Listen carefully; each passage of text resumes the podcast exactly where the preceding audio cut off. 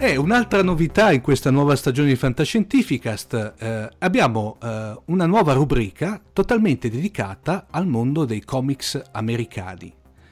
E a questo punto eh, questa nuova rubrica si chiama Planet Krypton, e eh, passerei la palla al tenutario di questa nuova rubrica, che è il nostro amico Gianluigi Gatti, per spiegarci un attimino di che cosa par- eh, parlerà in questa rubrica.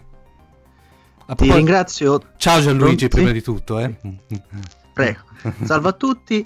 Tenutario è terribile da dire a qualcuno, comunque apprezzo mm. lo sforzo. Allora, innanzitutto, essendo nuovo, chiedo il permesso di salire a bordo. Ma permesso accordato, anche, anche se al limite ti conoscono quantomeno per, fa, per fama, dato gli interventi che fai in Dipcon che noi rilanciamo. Ah, ok, ho già questa brutta fama da dover eh, mantenere. Perfetto. Ok, sì, eh, si vede dal, dal, mio, dal mio parlare che non sono troppo abituato a, a parlare in radio, però o, o, o in podcast o in quello che è. Ok, questa la tagliamo dopo, vero? Sì, sì, perfetto. Eh, esatto. Ok, sì, praticamente eh, l'idea di questa rubrica era di fare anche un panorama, oltre a quello televisivo, cinematografico, letterario, che già è abbastanza bello corposo, di far vedere anche quello che sta un po' dietro, dietro i grossi nomi, ovvero i fumetti, le serie, televis- le serie televisive animate e tutto quello che di solito passa come mh, vabbè, è roba animata, quindi sono cartoni animati, mh, è, è robetta. O come, come, come dite voi a Roma, roba da ragazzini. Sì, sto cer- ti prego, sto cercando di, mm. di mantenere una, mm. un accento molto più forbito. Ti prego, no, non, ma, non, cioè, non Gianlu- mi fa cadere sulla su, No, Gianluigi, tanto, ta, qui sei fra amici, per cui insomma, cioè, va bene formalità, però insomma, qui siamo molto pane e salame, come, siamo, come dico io, come sanno i nostri ascoltatori, per cui ti ho detto vai tranquillo. Ti ringrazio, essendo a dieta, no, apprezzo lo sforzo. Allora, praticamente l'idea era di, di dare un nome a questa rubrica um, con un locale che compare in, alc- in alcune serie um, della D C Comics.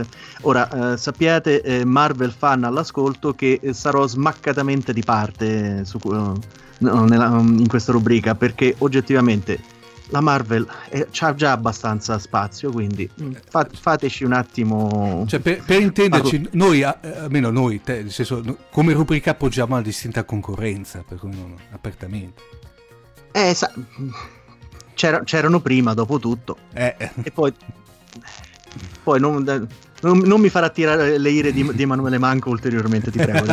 È un amico, non mi, non mi va di litigarci. No, è un amico, è tanto collega di Fantascientifica, per cui non è...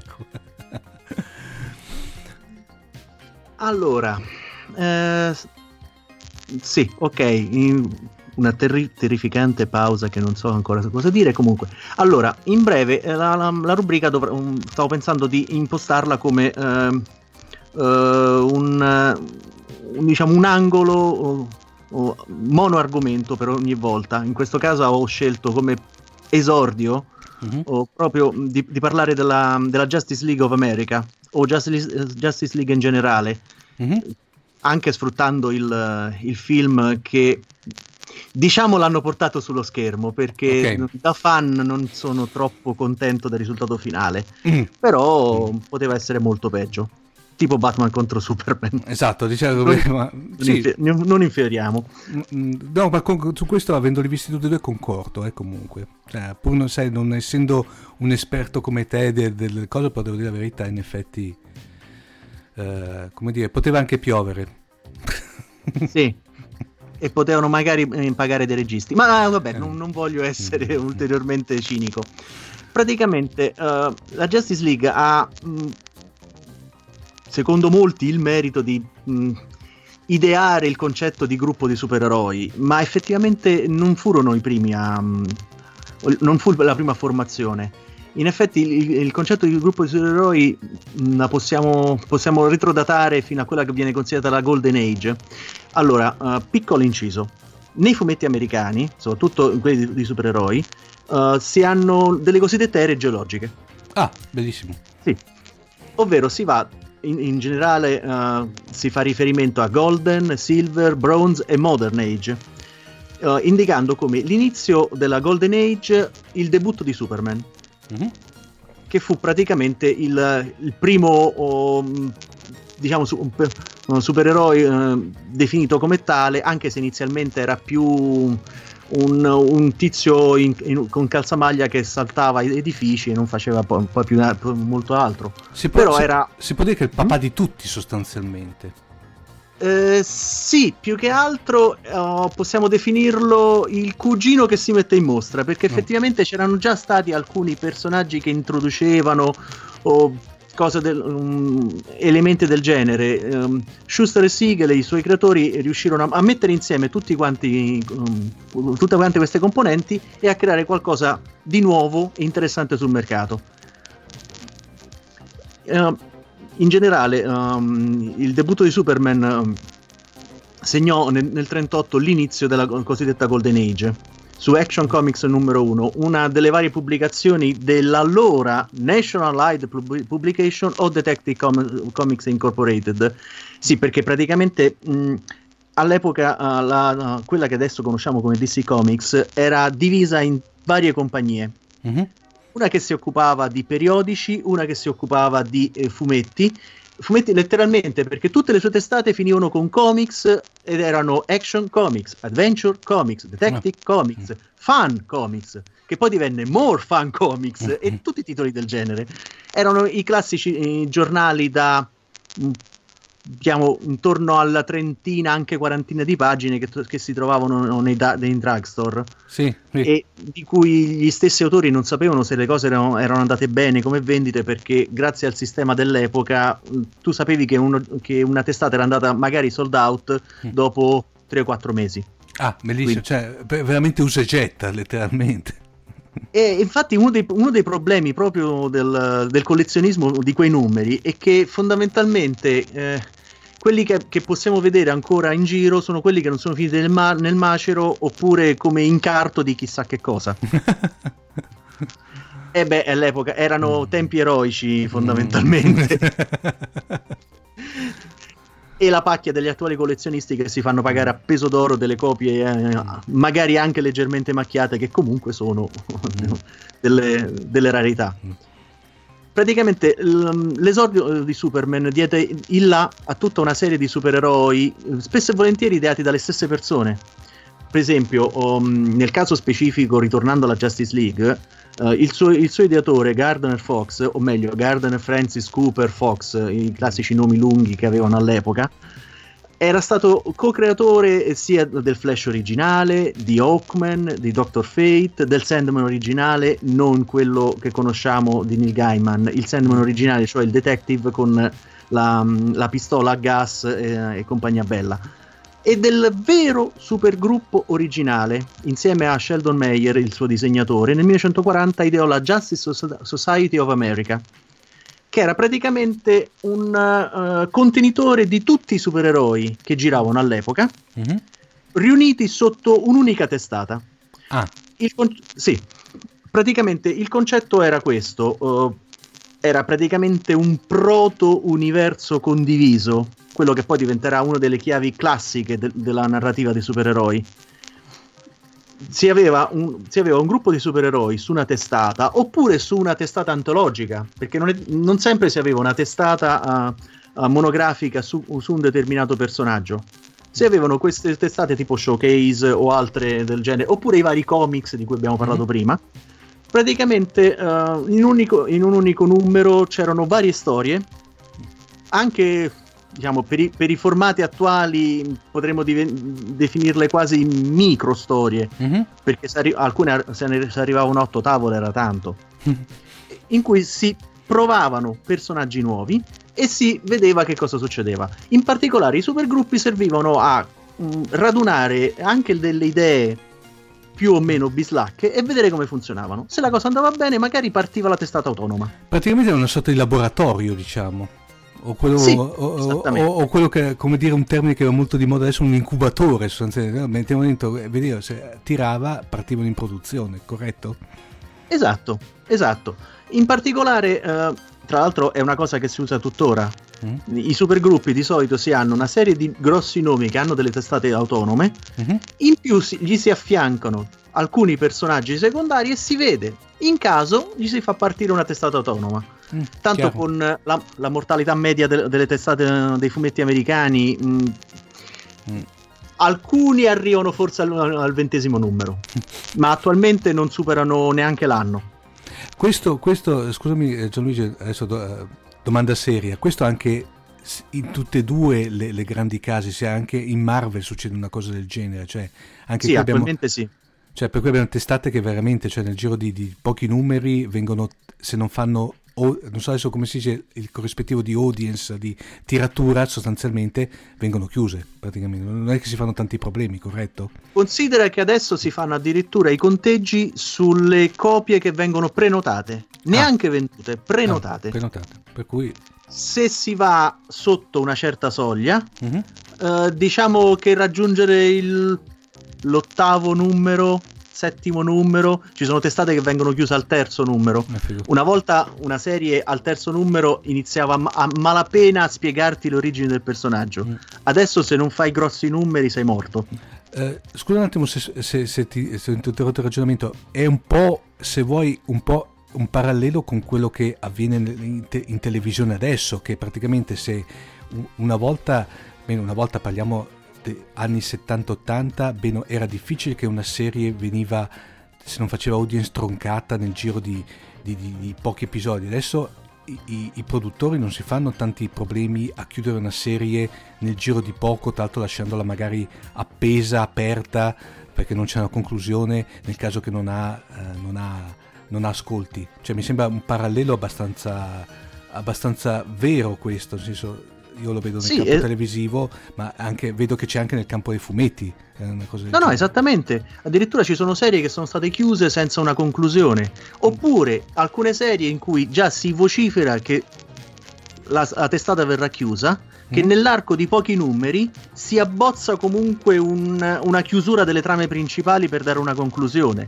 Mm. Altre che semplicemente vengono tagliate così. E mandate, eh, dimenticate. Ritorniamo sul pezzo, Gianluigi.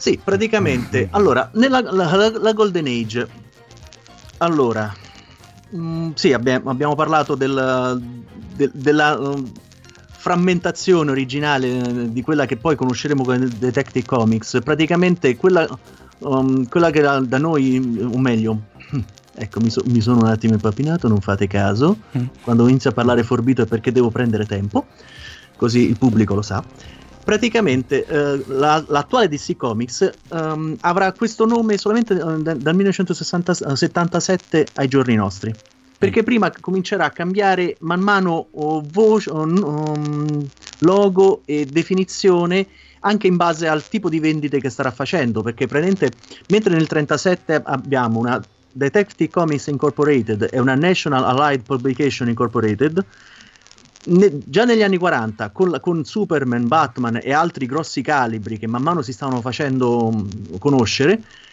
quasi tutte le testate com- com- cominceranno ad avere un piccolo loghino che, che identificherà um, il tipo di produzione come Superman D C. Che cosa significa? No, perché questi sono quelli legati a noi che vi abbiamo dato Superman.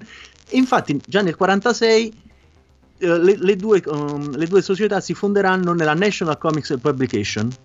In seguito diventerà Periodical Publication, perché alla fine della guerra molte testate di supereroi per- perderanno comp- o verranno completamente chiuse senza avere il traino bellico del t- il classico supereroe che va a picchiare Hitler, Mussolini o quello che c'è. C'erano intere saghe su questa cosa. Infatti eh, diciamo il Teschio Rosso era un ripiego, di solito si andava direttamente a menare il capo sul ah, momento. Ecco, non, non c'aveva un'interposta persona. Sì, ma ci sono interi numeri di, di Wonder Woman che li pesta tutti e tre, compreso Hirohito, senza, senza problemi. Non è... Ovviamente fantastico. Disegnati tutti in, man- in maniera mo- molto caricaturale, perché è comunque il nemico. Eh, per cui... Né più né meno come i, carton- i cartonati bellici di Duff- Daffy Duck e Bugs, eh sì. Bugs Bunny. Né più Fanta- né meno. Fantastico. Infatti nel settantasette solo comparirà finalmente la D C Comics, che sta per Detective Comics Comics. Mm-hmm. Ormai, essendo la testata più famosa, ha, hanno preso direttamente quello come riferimento. Infatti finita la Golden Age, che diciamo intorno al, al millenovecentocinquantasei ufficialmente uh, è considerata um, finita, con l'avvento della nuova generazione. Ora, i personaggi D C hanno, diciamo, una struttura quasi generazionale, i nomi più vecchi. Mm-hmm. Ovvero, oh, noi abbiamo, soprattutto adesso, questa sembrerà ovvio per, per chi adesso sta seguendo serie come Flash, dovete sapere che esistono oh, svariate generazioni di Flash ormai.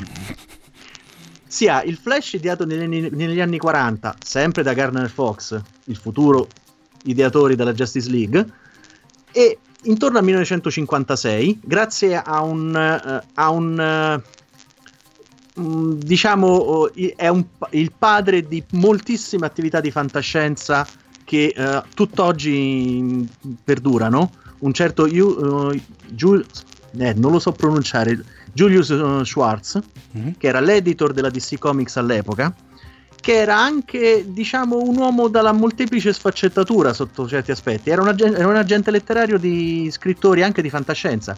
Diciamo che sotto di lui Uh, lui uh, um, c'era gente tipo Alfred Bester, mm? Robert Bloch, Ray Bradbury, eh. H P. Lovecraft, eh, tutti eh, nomico, cioè tutta gente poco sì, conosciuta, gente che ogni tanto scribacchiava. Ah, sì, ecco.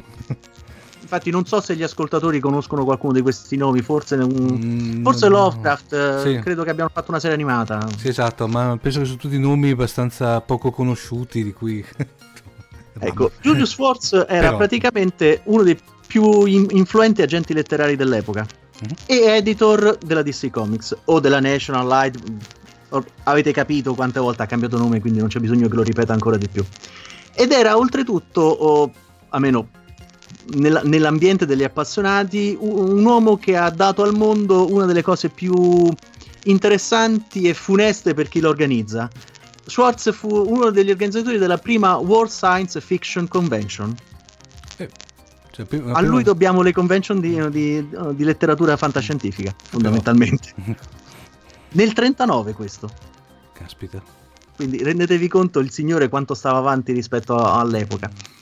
Praticamente nel cinquantasei uh, uh, Schwartz pensò: perché non proviamo a rilanciare i supereroi?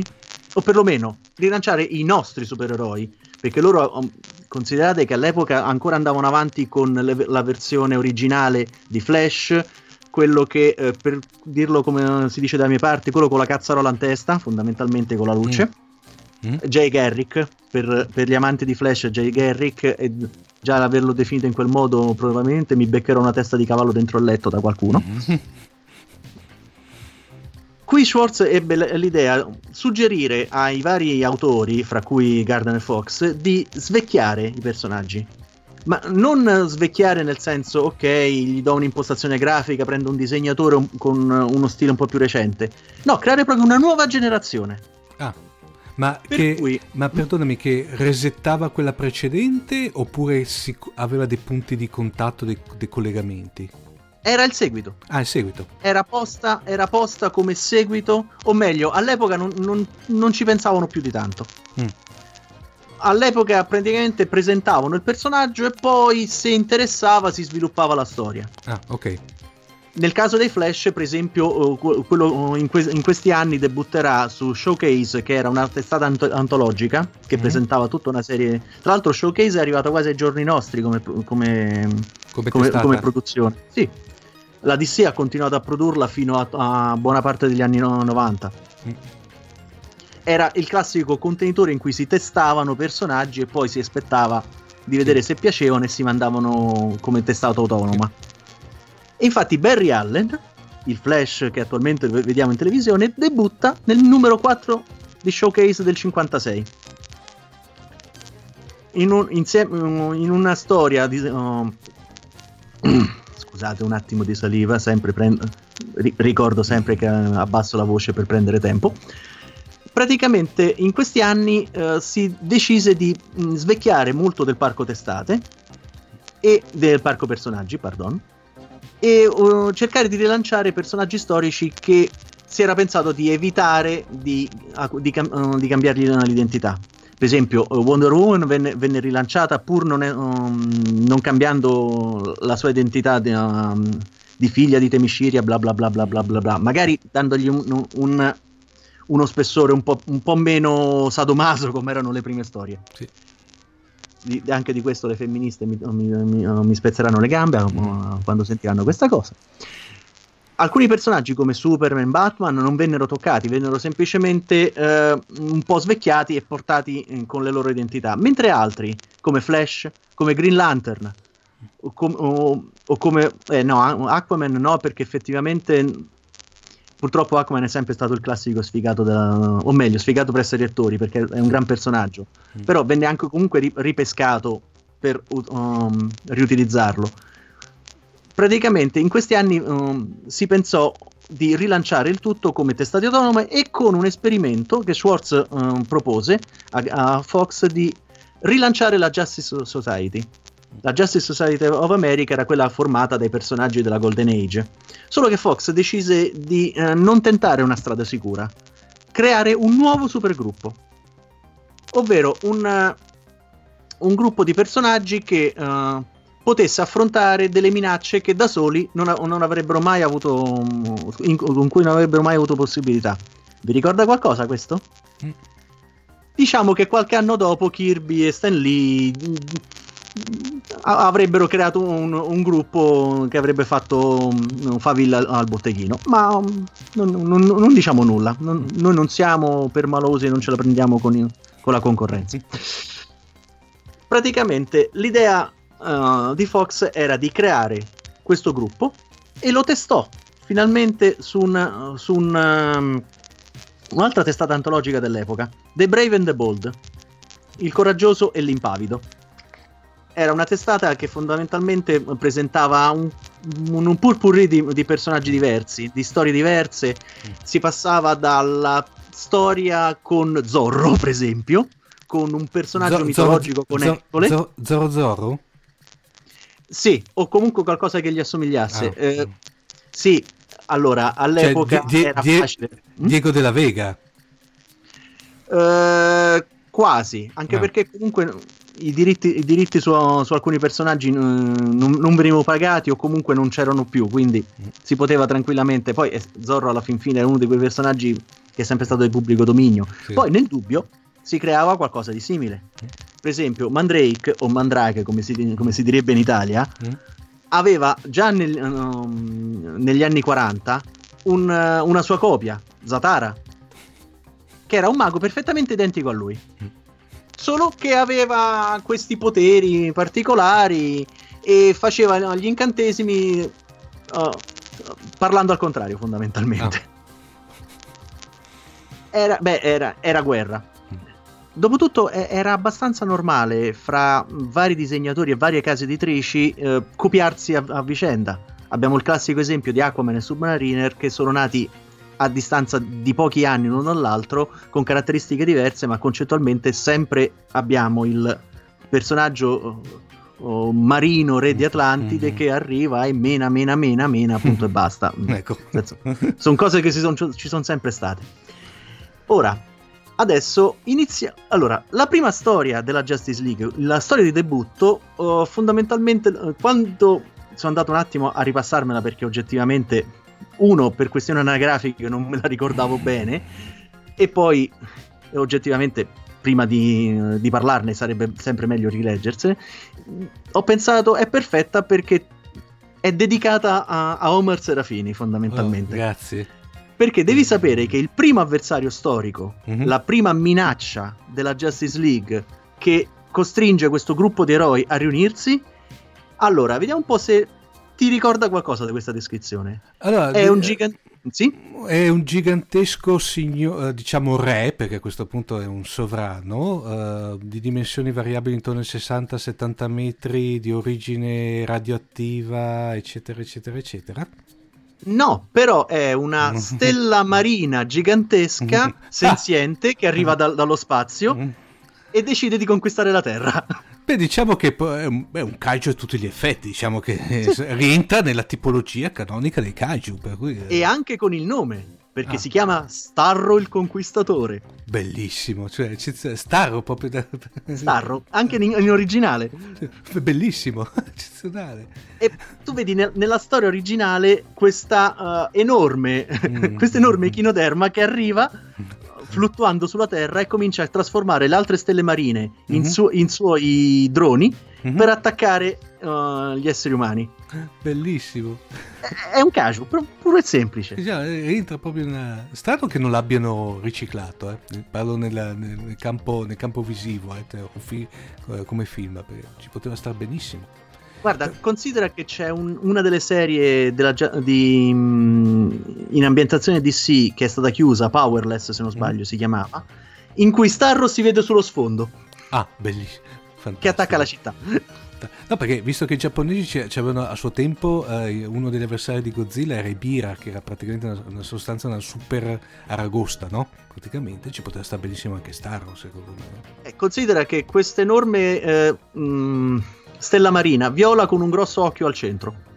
Che tra l'altro mi ricorda anche un film, un film sì, è una, secondo me è anche una citazione di, di un film vecchissimo del, di esordio di, di fantascienza giapponese che si intitolava, te lo dico immediatamente, i cui, eh, i cui, eh, i cui eh, protagonisti erano degli splendidi eh, stelloni marini.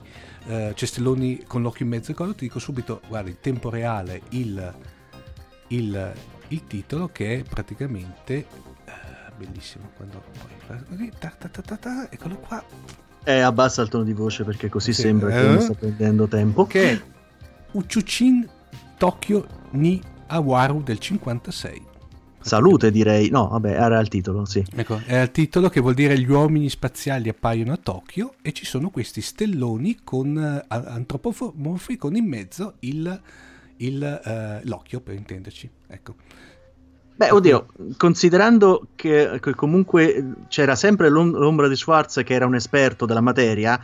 probabilmente qualche contatto dal punto di vista dei cultori di fantascienza dell'epoca, magari qualcuno aveva visto di straforo quel, uh, ah, sì, sì, quel perché, film. Eh, film era possibile, no, eh, guarda, coso, le, le contaminazioni poi penso che a quel, a, in quei tempi lì erano bidirezionali e quasi in tempo reale, suppongo. Ah beh sì, mm. che tra l'altro sai come finì, allora, allora la storia proprio in breve.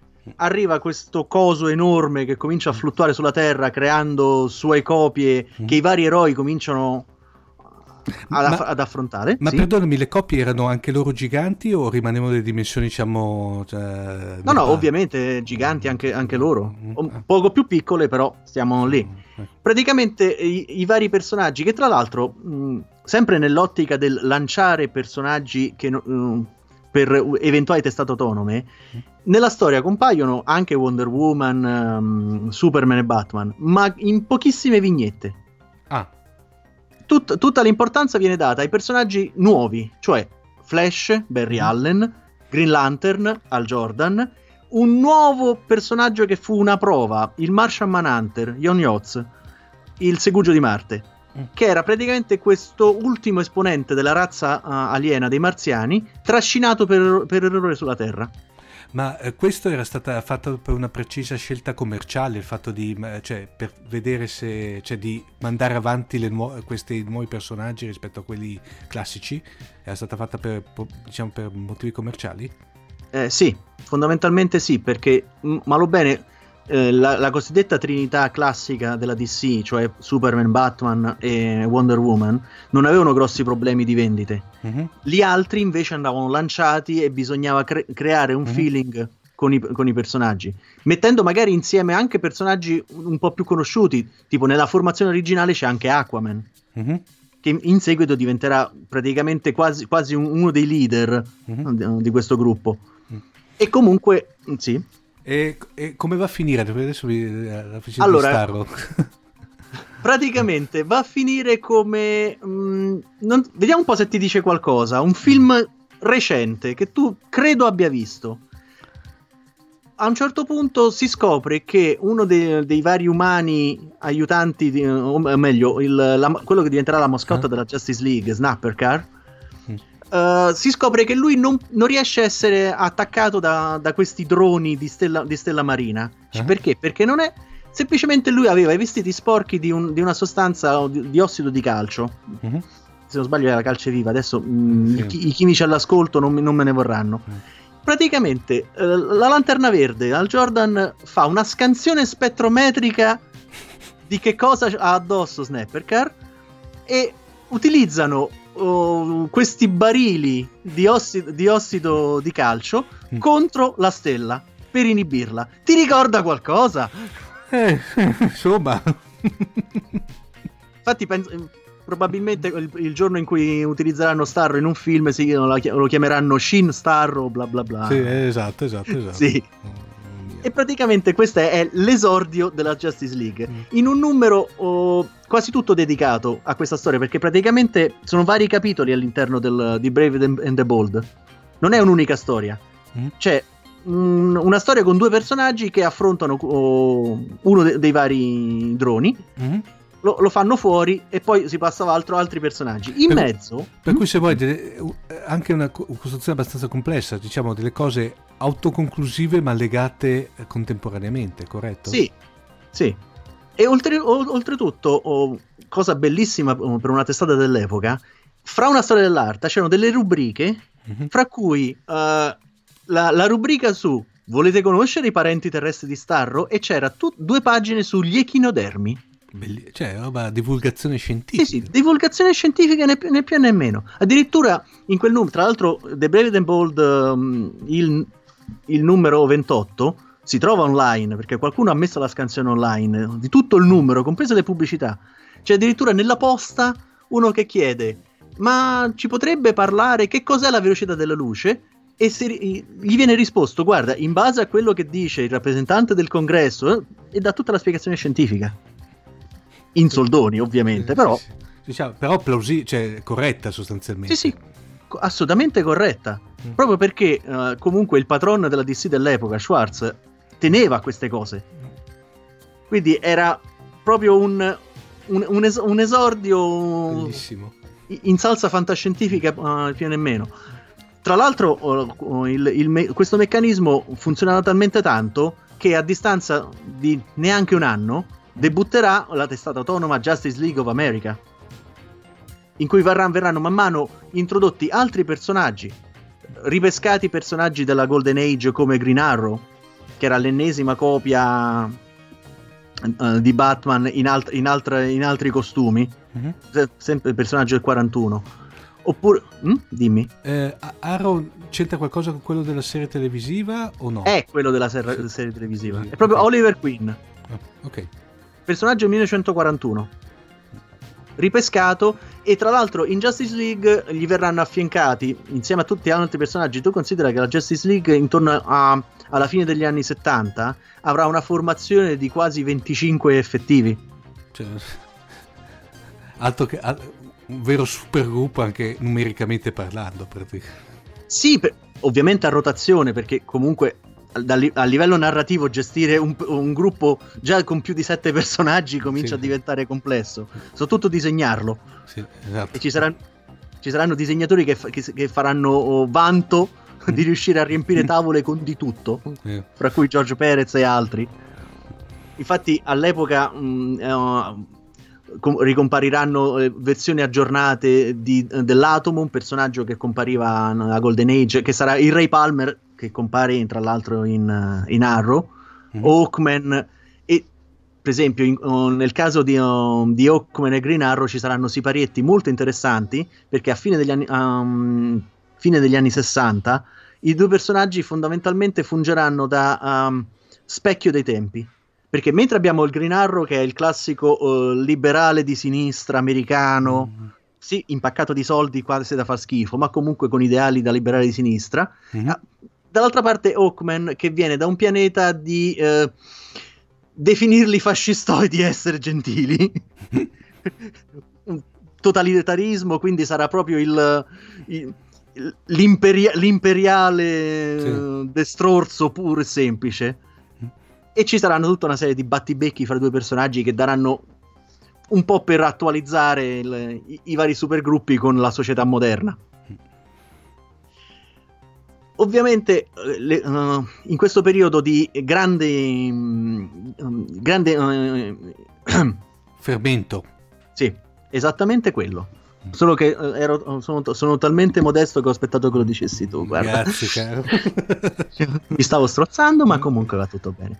Sempre negli anni sessanta um, si delineano i vari um, elementi che caratterizzeranno tutta la narrativa della D C Comics, e in particolare nelle storie aventi um, co- come oggetto la Justice League. Infatti nel sessantuno, dopo aver uh, introdotto e stabilizzato il nuovo Flash, Uh, Gar- sempre Gardner Fox e il disegnatore Carmine Infantino, sì, se te lo stai chiedendo è italoamericano, sì, introdurranno una, un concetto uh, caro a chiunque abbia letto D C Comics negli ultimi, diciamo, venticinque anni, ovvero il multiverso. Oh mamma mia. Okay. Con la storia Il Flash dei due mondi, sul numero centoventitré di Flash, di The Flash, perché il The è uno di quei personaggi che hanno sempre l'articolo, verrà introdotto il concetto delle terre parallele. Oh madonna. Che diventa né più né meno che un, un, inter- un interessante um, mezzo narrativo per dire: ah, vi piaceva anche Jay Garrick?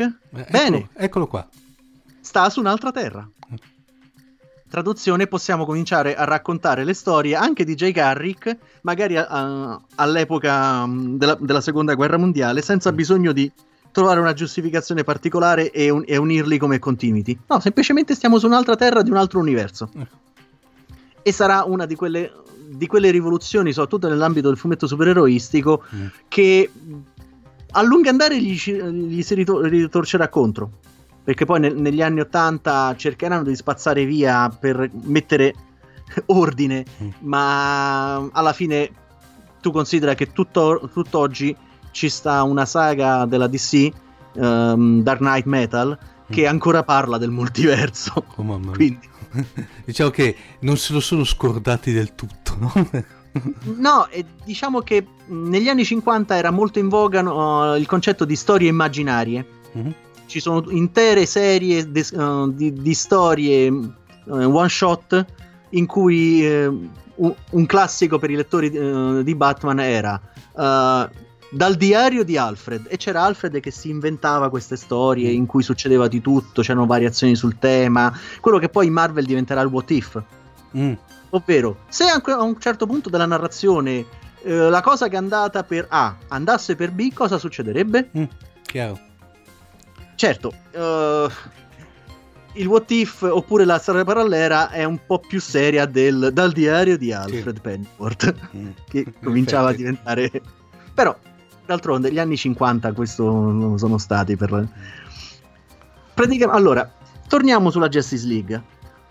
La Justice League in quegli anni subirà una serie di, no, di stravolgimenti molto importanti. Qui stiamo già nel millenovecentosessantadue. Ormai è consolidata la testata, e infatti eh, intorno al sessantadue fino al sessantotto oh, Gardner, Fo- uh, Gardner Fox e Sekowski continueranno a mh, costruire un, uh, un background coerente della Justice League, in particolare intro- introducendo tutta una serie di elementi che mh, verranno, um, verranno pardon verranno portati uh, anche de- dai team creativi uh, che li seguiranno.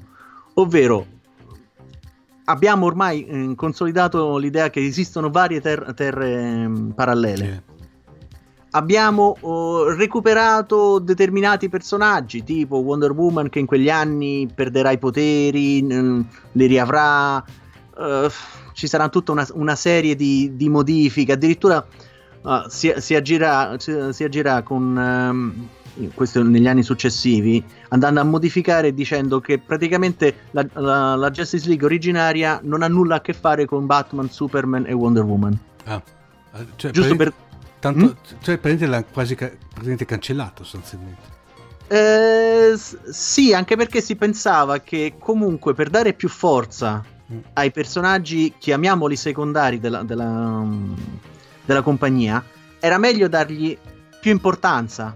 Senso, Stiamo, stiamo sempre lì, avere sempre uh, l'ombra di Superman che comunque risolve tutti i problemi, avere sempre Batman che comunque risolve tutti i problemi, avere sempre Wonder Woman che ne, nel dubbio ti gonfia come un santo vecchio, non è proprio la cosa più semplice dal punto di vista narrativo, Div- diventa scocciante. Quindi dare un, una dignità a questi, perso- a questi personaggi era comunque uh, più interessante. Infatti nel sessantotto abbiamo finalmente Il, la grande svolta. Fox e Siekowski lasciano, perché ovviamente anche loro si erano un po', un po' stufati e comunque erano arrivati, considerate che, che Fox lavorava dalla Golden Age, quindi stava già almeno come um, una, aveva una trentina d'anni buoni di, di servizio, quindi aveva anche diritto un po', un po' di riposo, anche se continuerà poi a scrivere, eh? Non è... Praticamente la, la nuova, il nuovo gruppo creativo formato da Dennis O'Neill, che si farà le ossa su Justice League e poi in, praticamente plasmerà il, nel decennio successivo il, il crociato mascherato Batman, mm. e Dick, eh, Dick Dilling prenderanno um, in mano la Justice League riplasmandola completamente. Praticamente andranno a, a recuperare elementi della continuity De, um, dei decenni pre- precedenti, fra cui ri- riprenderanno il personaggio di Black Canary, altro personaggio che ormai eh, un po' tutti conoscono grazie eh, ad Arrow, ma in quegli anni era, era um, molto diverso da quello che conosciamo adesso. Fondamentalmente Black Canary era un personaggio della, della um, Golden Age ed era la classica uh, donna picchiatrice, mm. era un, a metà fra un agente segreto, un... Uh, diciamo non proprio una femme fatale. mm. Praticamente la, la, recu- la recupereranno. Uh, Dina Drake è un personaggio del, del quarantasette che è rimasta vedova su, in una, su quella che um, noi conosciamo come Terra uno, cioè la terra dei personaggi della Golden Age, perché mm. la D C a un certo punto ha iniziato a, no- a nominarle queste terre, mm. quindi all'epoca che lavoro, lavoro. Ok. Tu, tu considera che attualmente si, si limitano a cinquantadue, ma una volta ne erano molte di più. Mamma mia. Alcune, numer- alcune non, non, non, riuscivano, non riuscivano a numerarle, quindi avevano delle lettere, eh. perché erano varianti magari di altre terre numerate, con, magari con variazioni eh, minimali che però non era, giustificavano una, una numerazione, cioè tipo le release di, dei programmi, no? Una uno punto zero cinque. Esatto. Ora capisci perché nell'ottantacinque hanno cercato di spazzare via tutta questa cosa. Capisco, sì, sì, a questo punto la cosa è chiarissima, è lampante e, e condivisibile come tipo. Ecco, anche perché a un certo punto non riuscivano più a, a, a tener conto di tutti i passaggi, mm. perché infatti um, O'Neill ideò, oh, per pur di, di recuperare il personaggio di Black Canary, disse ok, eh, su Terra uno oh, Black Canary è rimasta vedova, mm, mm. bene, decide di rifarsi una vita. Ah no, aspetta, uh, no, Terra uno era quella attua- Terra due quella del, della Golden Age, infatti anch'io ogni tanto mi, mi perdo. Per cui lei si trasferisce su Terra uno grazie a Flash mm-hmm. o a uno dei tanti me- mezzi per, per passare da, un, da, un, da una dimensione all'altra, e comincerà a flirtare con Green Arrow e entrerà nella Justice League. Ah, ecco, ok.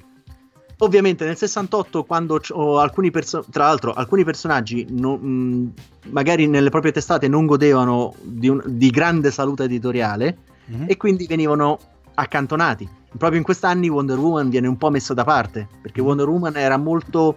in quegli anni viene chiamato il periodo The Avengers, ma mm-hmm. Avengers è la serie inglese, non la, sì. la-, la concorrenza. Sì. Proprio quello... perché aveva... quello mm? che da noi era agente segreto, giusto? Esatto. Mm. E tra l'altro The Avenger, chiamato il periodo The Avenger perché fondamentalmente aveva, aveva tolto il completino stelle strisce classico mm-hmm. e si vestiva fondamentalmente come... Oh, oh, adesso sto per fare una figuraccia terribile. Deve essere la Di- protagon- Diana Peel?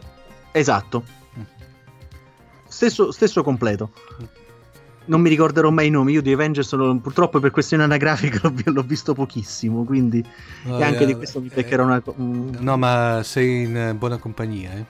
Anch'io ho dei ricordi molto eh, anche se poi era stato ripassato a suo tempo su Jimmy, ti ricordi? Cioè, ma sì. È una serie molto particolare, eh, che tra l'altro andrebbe anche rivalutata, secondo me, anche perché ti ricordi che avevano fatto quella bruttissima eh, il film il film mamma mia, che tristezza che tristezza sì. che tristezza e qui mi fermo.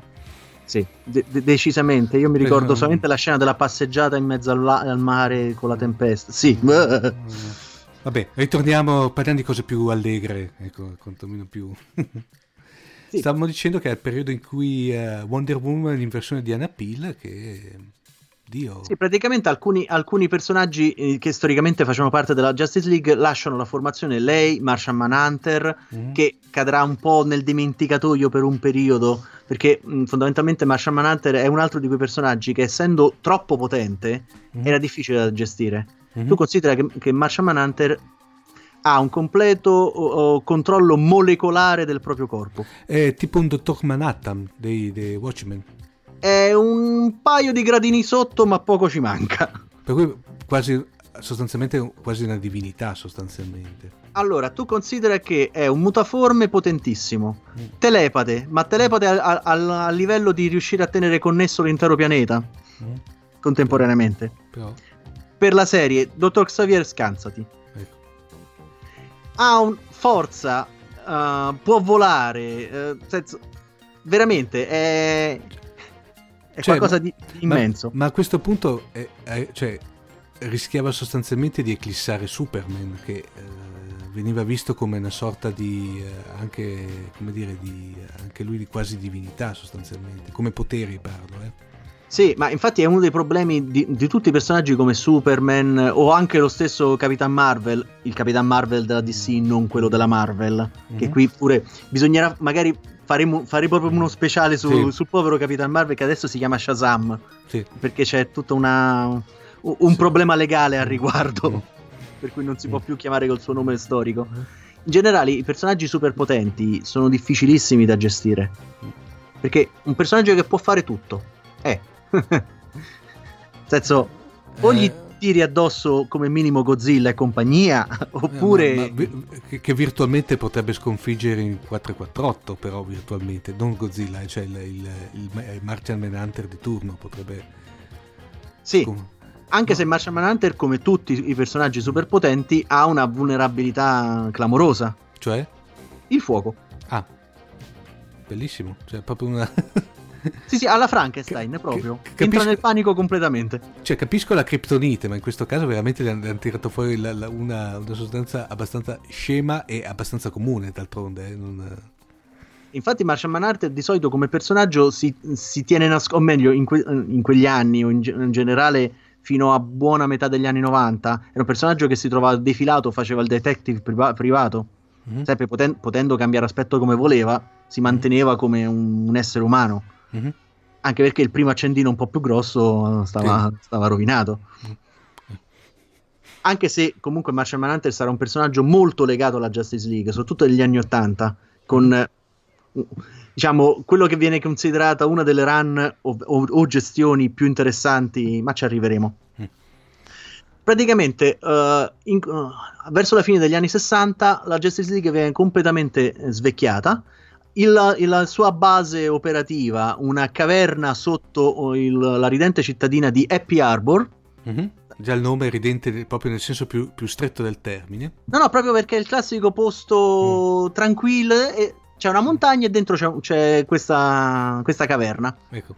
Attrezzata tipo uh, Batcaverna, però mm. uh, quello è.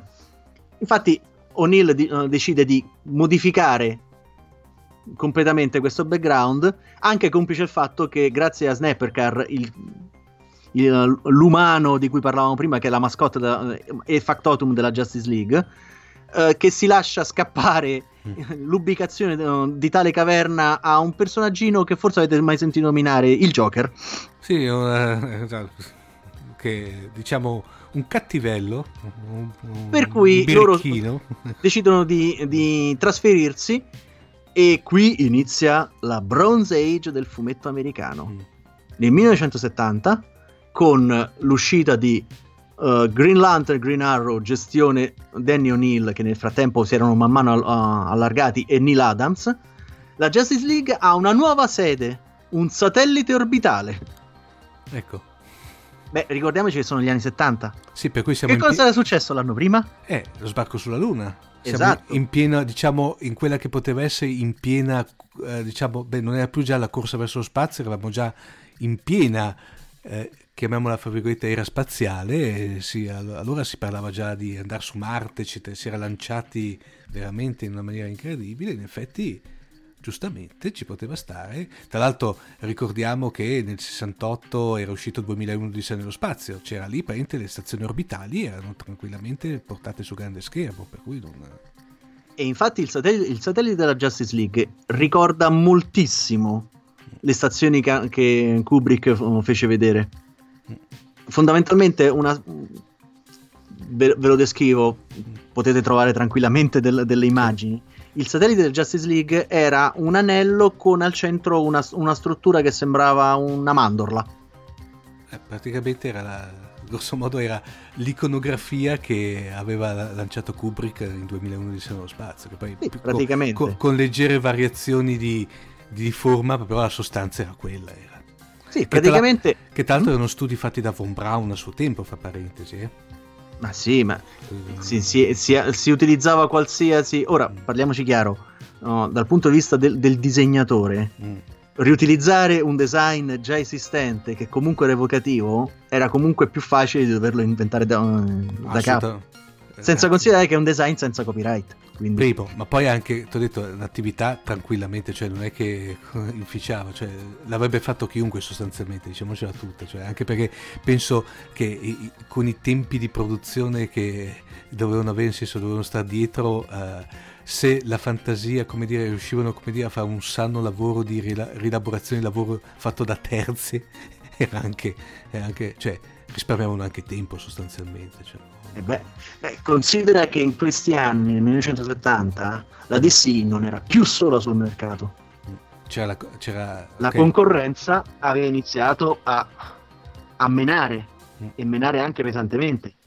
Infatti, mh, questi sono gli anni in cui vengono introdotti personaggi come Elongated Man, mm. che era sì un personaggio degli anni sessanta, era praticamente la versione locale di, di mister Fantastic.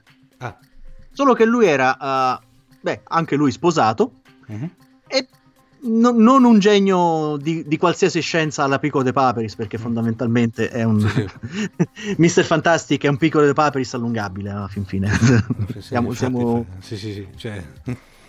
fu, diciamo, uh, l'ideazione di Elongated Man fu un chiudere il cerchio, uh-huh. perché per stessa ammissione di Jack Kirby, lo stesso mister Fantastic era ispirato al Plastic Man degli anni quaranta. Uh-huh.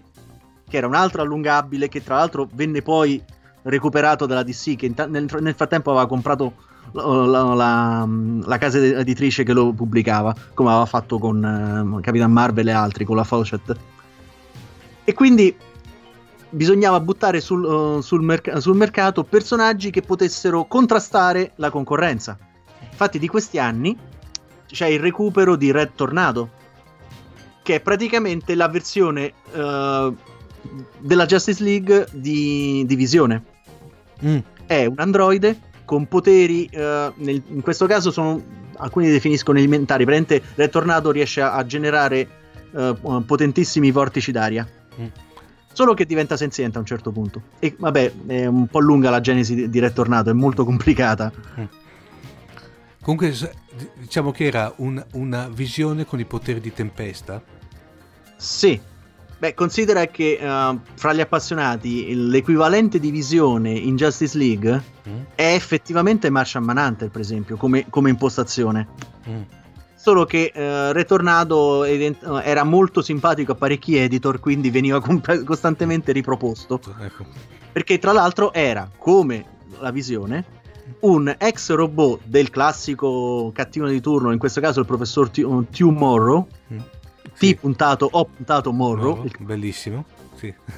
che aveva creato quest- questo androide per distruggere la Justice League. Ti ricorda qualcosa? Eh, infatti no. Eh. Ma eh, d'altronde questo... era, era periodo. Ecco. Tra l'altro nella Justice League in questo, in, negli anni sessanta, e, e soprattutto no, oh, nel sessantaquattro, Venne, uh, divenne uno de- dei personaggi prim- uh, ricorrenti più, um, più stabili, mm. Zatanna, la figlia del famoso mago Zatara di cui si parlava prima. Cioè, diciamo della versione della, de, della, del simil Mandrake, ecco. Esatto. Che, guarda caso, la concorrenza aveva Scarlet Witch. Ecco. Siamo sempre lì. Nulla si crea, non si distrugge. Gli si cambia nome e costume, per il resto funziona. Infatti. Infatti di questi anni anche un personaggio come, come Firestorm, l'uomo nucleare. Che... E, que- e questo che, che, che, diciamo, che corrispettivo aveva dall'altra parte? Eh, nel caso di Firestorm è, è dura, perché Firestorm fondamentalmente è il classico... Uh, possiamo definirlo la risposta ai figli dell'atomo. Ah. Perché mentre i, i mutanti della Marvel avevano poteri derivanti da contaminazioni per radiazioni bla bla bla bla che ormai mm. modi- modificavano, Firestorm è letteralmente un personaggio che è in grado di modificare la struttura della materia come meglio crede. Però formato da due diverse entità che si fondono insieme, un professore e uno studente di solito, perché anche Firestorm avrà varie incarnazioni nel, nel corso degli anni. E qui praticamente ha, tra l'altro la Justice League comincerà ad avere anche una, tutta una serie di, di problemi di eh, gestione delle forze interne. Eh, da una parte avremo uno schieramento di Green Arrow che, che vorrà che, o, che si opera in un certo modo, mentre altri... Cioè, final, finalmente si comincia anche... Mh, I, I potentissimi eroi di casa D C cominceranno ad avere i super problemi, mettiamola così. Ma giusto perché è arrivata la concorrenza, perché se no, ma chi se ne frega, d'altronde. Tra l'altro di questi anni una, una, c'è un, un, un aneddoto divertentissimo, perché ovviamente eh, il confronto um, era sempre fra uh, autori Marvel e autori D C. Però uh, fondamentalmente all'epoca fra una, fra una compagnia e l'altra ci, ci si spostava. Tu considera che uh, alle, all'epoca Jack Kirby, che aveva, aveva fondamentalmente forgiato la Marvel con, la, con, con Stan Lee, mm-hmm. passa alla D C Comics, creando tutto il ciclo del quarto mondo, Darkseid e compagnia. Quindi era abbastanza facile che, che gli autori si conoscessero fra di loro. E c'è nel settantadue, in occasione di, di, di, di uno speciale non ufficiale di Halloween, praticamente c'è un crossover fra, fra Thor e la Justice League, non ufficiale. Cioè non ufficiale vuol dire che praticamente non è, era stato pubblicato ma non, ricon- non, non ufficialmente da parte delle due case? Allora, uh, praticamente tutto si svolge su tre numeri. Mm-hmm. Fra uh, Amazing Adventure, che è una testata Marvel, mm-hmm. Justice League centotré della D C e mm-hmm. Thor duecentosette. Mm-hmm. Praticamente in Amazing Adventure c'è una storia con alcuni, mh, alcuni mutanti, fra cui Bestia e, e Storm, mm-hmm.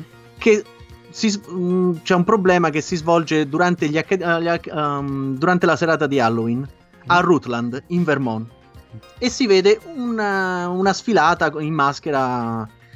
In, in Justice League ci sono degli accadimenti che si svolgono a Rutland, in Vermont, durante una sfilata di Halloween. Ecco. Okay. In cui si vedono i personaggi mascherati da i personaggi che sono comparsi nell'al- nell'altra storia. Eh. Stessa cosa in Thor. Mm-hmm. Ah, eh, sì, c'è un, c'è un problema a Rutland ad Halloween in Vermont. Mm-hmm. E incontrano i personaggi con i costumi de- degli altri, degli altri mm-hmm. numeri. C'è. Per cui ho capito. Gerry Conway, Englehart eh, e compagnia si, si divertirono all'epoca, mm. ma è, è rimasto famoso questo, questo crossover non ufficiale. Mm. Poi, negli anni, gli anni settanta sono anche finalmente l'esordio della Justice League come eh, cartoni animati, mm. o meglio, l'inizio della fine, secondo alcuni. Mm. Perché ovviamente eh, il target cominciava a diventare diverso da quello del... Um, The, um, del fumetto, diciamo de, uh, sì, delle tavole disegnate. Mi, mi stava venendo in francese, non so perché. Mm.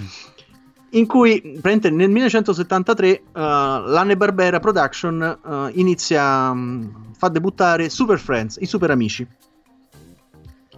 la classica uh, la, la serie che darà origine al alla malsana um, caratterizzazione di Aquaman come il tizio che parla ai pesci oh, e con, con il, il mega ippocampo fondamentalmente. Eh, eh. Tra l'altro la serie introdusse pure eh, personaggi interess- interessanti mh, come esperimenti, tipo oh, mh, determinati personaggi che avevano una forte connotazione eh, etnica, mm-hmm. come il, il vulcano nero, The Black, Black Vulcan, mm-hmm. eh, il capo Apache, mm-hmm. Samurai e Eldorado.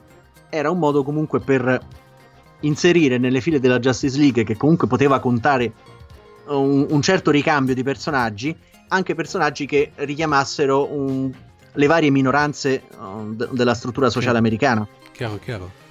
Non tutti con uh, un grande successo oggettivamente, perché mh, fra i fan Black Vulcan, uh, Samurai e compagnia sono ricordati e ogni tanto rispuntano in qualche storia, ma oggettivamente nessuno di loro è mai stato utilizzato per farci una testata autonoma. Mm-hmm. Grazie cui, al cielo, aggiungerei. Eh, cioè, forse erano talmente de- deboli, fra virgolette, come personaggi che sostanzialmente non, non avrebbero resistito o quantomeno avrebbero so- sopportato una testata tutta loro, evidentemente. Ah, considera che erano fondamentalmente dei, dei caratteristi. Mm. Nel senso, uh, Apa- Apache Chief, il capo Apache, era né più né meno un modo di eh, introdurre un personaggio che potesse ingrandirsi a, a dismisura e super forte. Mm. Fondamentalmente gli serviva un Giant Man, mm. che era uno dei pochi personaggi di, che, non, che non si avevano in, in casa di sé. Il, il tizio cui, che, che si ingrandiva non c'era. Uh, per cui poteva essere praticamente, cioè, ho capito, cioè, a loro interessava la, il superpotere che poi veniva contestualizzato come un nativo americano piuttosto che un afroamericano, piuttosto che un... Un, una, un, un, un, uno dell'America Latina. Sostanzialmente per loro eh, non importava, cioè l'importante era avere il superpotere, corretto? Sì, so. Esatto, avevi bisogno di una, di, un certo, di una certa scansione durante i combattimenti o durante mm. le azioni, per cui eh, ok, eh, ci serve questo, che, che copertina gli diamo? Mm. Questo yeah. era il risultato. Sì. Poi, vabbè, negli anni settanta finalmente vediamo il ritorno di Wonder Woman nella Justice League, uh, smessa la, la, la tutina stile Avengers, mm-hmm. finalmente tornerà, anche perché nel settantacinque, non ci dimentichiamo, uh, c'era in giro una certa serie televisiva. Era già quella con la, con la, la Linda, Linda Williams, giusto? No, la, no, la... Eh, Linda no, è... no, Linda Park no no, aspetta, vai, no, eh, eh... continua a parlare che intanto io sì. faccio ricerco. Praticamente eh, sfrutta- sfruttando la, la fama acquisita dalla serie televisiva, si decise di, di, tornare, di far tornare Wonder Woman al, uh, ai fasti originali. Lin- Linda Carter Linda Carter, infatti mi ricordavo Parker, era per la rima, a me fregano mm. le rime di solito. mm. Quindi Visto, visto anche l'effetto che aveva avuto la serie, la, le serie animate da Hanna-Barbera e il, tra, il traino della, della serie televisiva, si pensò di rilanciare il personaggio di Wonder Woman. E qual era uh, il rilancio migliore? Metterlo nella Justice League, cioè sulla vetrina d'onore mm-hmm. de, uh, dei supereroi della D C certo. Comics del periodo. mm-hmm. Infatti in quegli anni eh, gente come eh, Gerry Conway, che è un gli ascoltatori appassionati di fumetti lo conosceranno, è comunque un, un, un autore che aveva, ha lavorato praticamente su qualsiasi personaggio dell'epoca. Gerry Conway ha lavorato su Spider-Man, su, um, su, sugli Avengers stessi, sui Defender, Iron Man, il Capitan Marvel, il Marvel, tutte e due i Capitan Marvel tra, per la cronaca. Infatti a lui viene, dat, viene data la cura di Wonder Woman, di Justice League, di Legion of Superhero, di Batman, dove creerà personaggi come il nuovo Robin, Jason Todd, o, o personaggi storici come Killer Croc. Nel senso, aveva, aveva comunque, avevano comunque un cavallo di razza che gestiva tutta, tutta questa questione, tutta, um, tutto questo periodo editoriale. La Justice League addirittura um, verrà ulteriormente modificata, creando quello che uh, gli appassionati chiamano il periodo di Detroit, mm. ovvero uh, togliamo, ormai siamo a metà degli anni settanta, tutto il traino fantascientifico non tira, mm. oggettivamente. Quindi torniamo con, con i piedi per terra. La Justice League ha bisogno di eroi a tempo pieno. Mm. Infatti una, una delle, uh, uno degli, degli elementi caratterizzanti è che i personaggi comunque saranno quelli che non hanno delle testate particolarmente eh, importanti, non è il, il classico Batman che ogni tanto deve, deve assentarsi da Gotham City per andare nelle missioni congiunte. L'idea è personaggi che facciano parte a tempo pieno della, della Justice League e che possano essere integrati meglio con un ambiente che i lettori riconoscano. Cosa, miglio, cosa meglio di una base proprio a Detroit City. Okay. Quindi Tony, tra l'altro in questo periodo proprio Aquaman sarà il, il capo del gruppo. Okay. Verrà reintrodotto Martian Manhunter, mm. verranno tenuti Zatanna, Elongated Man, mm. eh, tutta una serie, eh, Vixen, Gypsy, tutti i personaggi che, eh, che saranno creati in questo periodo e che eh, per esempio um, chi, chi guarda Flash o Arrow riconosce. Di questo periodo è l'introduzione anche di Vibe, che è uno dei personaggi ricorrenti in, in Flash. Certo, questo segnerà quasi la fine effettiva del, del, della Justice League come uh, un po' non la, non, non la conosciamo. Diciamo, il periodo di, di, di Detroit è um, un po' agrodolce. Mm. L'idea era di, por- di portare comunque la, la produzione fino a un certo punto. E poi nel millenovecentottantacinque, quando oh, entrerà finalmente la Modern Age, ovvero la, l'età moderna o l'età oscura secondo mm. alcuni, mm. la D C Comics stava, pre- stava pre- progettando un evento epocale, il primo mega crossover che avrebbe dovuto rimettere a posto tutto quanto. Quindi mm? le famose terre di uh, la Terra X di qui sopra? Sì, la crisi sulle terre infinite, ovvero eh, abbiamo questo multiverso che ormai non riusciamo più a gestire, non, non, non senso, ci incasiniamo le continuity fra, fra di noi, quindi che cosa facciamo? Creiamo questo mega evento, o meglio un mega evento con tutto collegato a una storia che si articolava su dodici numeri, su una miniserie di dodici numeri. In cui eh, perdonami Gian, mm? ma i dodici numeri cos'è, una cadenza mensile o settimanale? Eh, no, allora um, Crisis se non sbaglio era cadenza mensile, potrei mm. dire una stupidaggine mm. perché era tutto ottanta... sì è vero, era, era mensile perché poi sforerà, uh, inizierà ufficialmente nell'ottantaquattro e poi sforerà nel, nel, per, nell'ottantacinque. Cui, sostanzialmente era una storia che si concludeva in un anno, corretto? Cioè, se tu... sì, sì. Perché uh, contemporaneamente tutte le varie testate che erano collegate con i personaggi mm-hmm. che comparivano nella maxi saga mm-hmm. conver- convergevano in uh, quest- quello che alla fine si sarebbe trasformato in un, in un reset di continuity generale. Mm-hmm. Cioè, alcuni volev- addirittura chiudendo. Cioè sostanzialmente volevano fare una sorta di, eh, chiamiamola, eh, risistemazione della, della, della, della situazione in modo tale da praticamente da avere poi una... una resettare, formattare tutto, ecco, diciamola in termine informatico, tanto bene o male è un termine sì. poi abbastanza, abbastanza ormai consueto, no? L'idea cos'era? Formattare tutto in modo tale da reiniziare da zero, magari in maniera anche più, come dirti, strutturata e organizzata, suppongo. Eh, diciamo ni, mm. perché dopo Crisis uscì un volume che parlava della storia dell'universo D C. Praticamente l'operazione era, ok, resettiamo tutta quanta la situazione, mm-hmm. però adesso io ti do una lettura di come sono andati i fatti, ovvero al tempo, durante la seconda guerra mondiale sono comparsi questi, questi, questi, questi personaggi. Mm. Dopo, dopo un po', uh, alcuni sono, and- sono andati in pensione, altri si sono ritirati, poi a un certo punto è comparso Superman, che ha portato una nuova epoca in cui alcuni eroi si sono sentiti uh, ispirati e sono tornati, sono, sono entrati in azione la nuova generazione. Mm. Praticamente era un riorganizzare in un'unica continuity tutte le varie terre parallele, tutte le varie mm. storie che avevi lasciato in giro. Che era, tra l'altro era un signor lavoro, cioè... Sì, fu praticamente, tu considera che eh, Perez, che era uno dei disegnatori, mm. è rimasto famoso per essere uno dei pochi disegnatori a aver messo in una singola tavola, mi pare, più di, un, di duecento personaggi. Senso, veramente, se tu adesso apri, ti, uh, apri una di, que- di quelle pagine e dici, ok, aspetta, ma qui nell'angolo, dietro, l- dietro il braccio di quello, ma guarda chi c'è! Senso, l- un lavoro certosino, se tu guardi le tavole dici...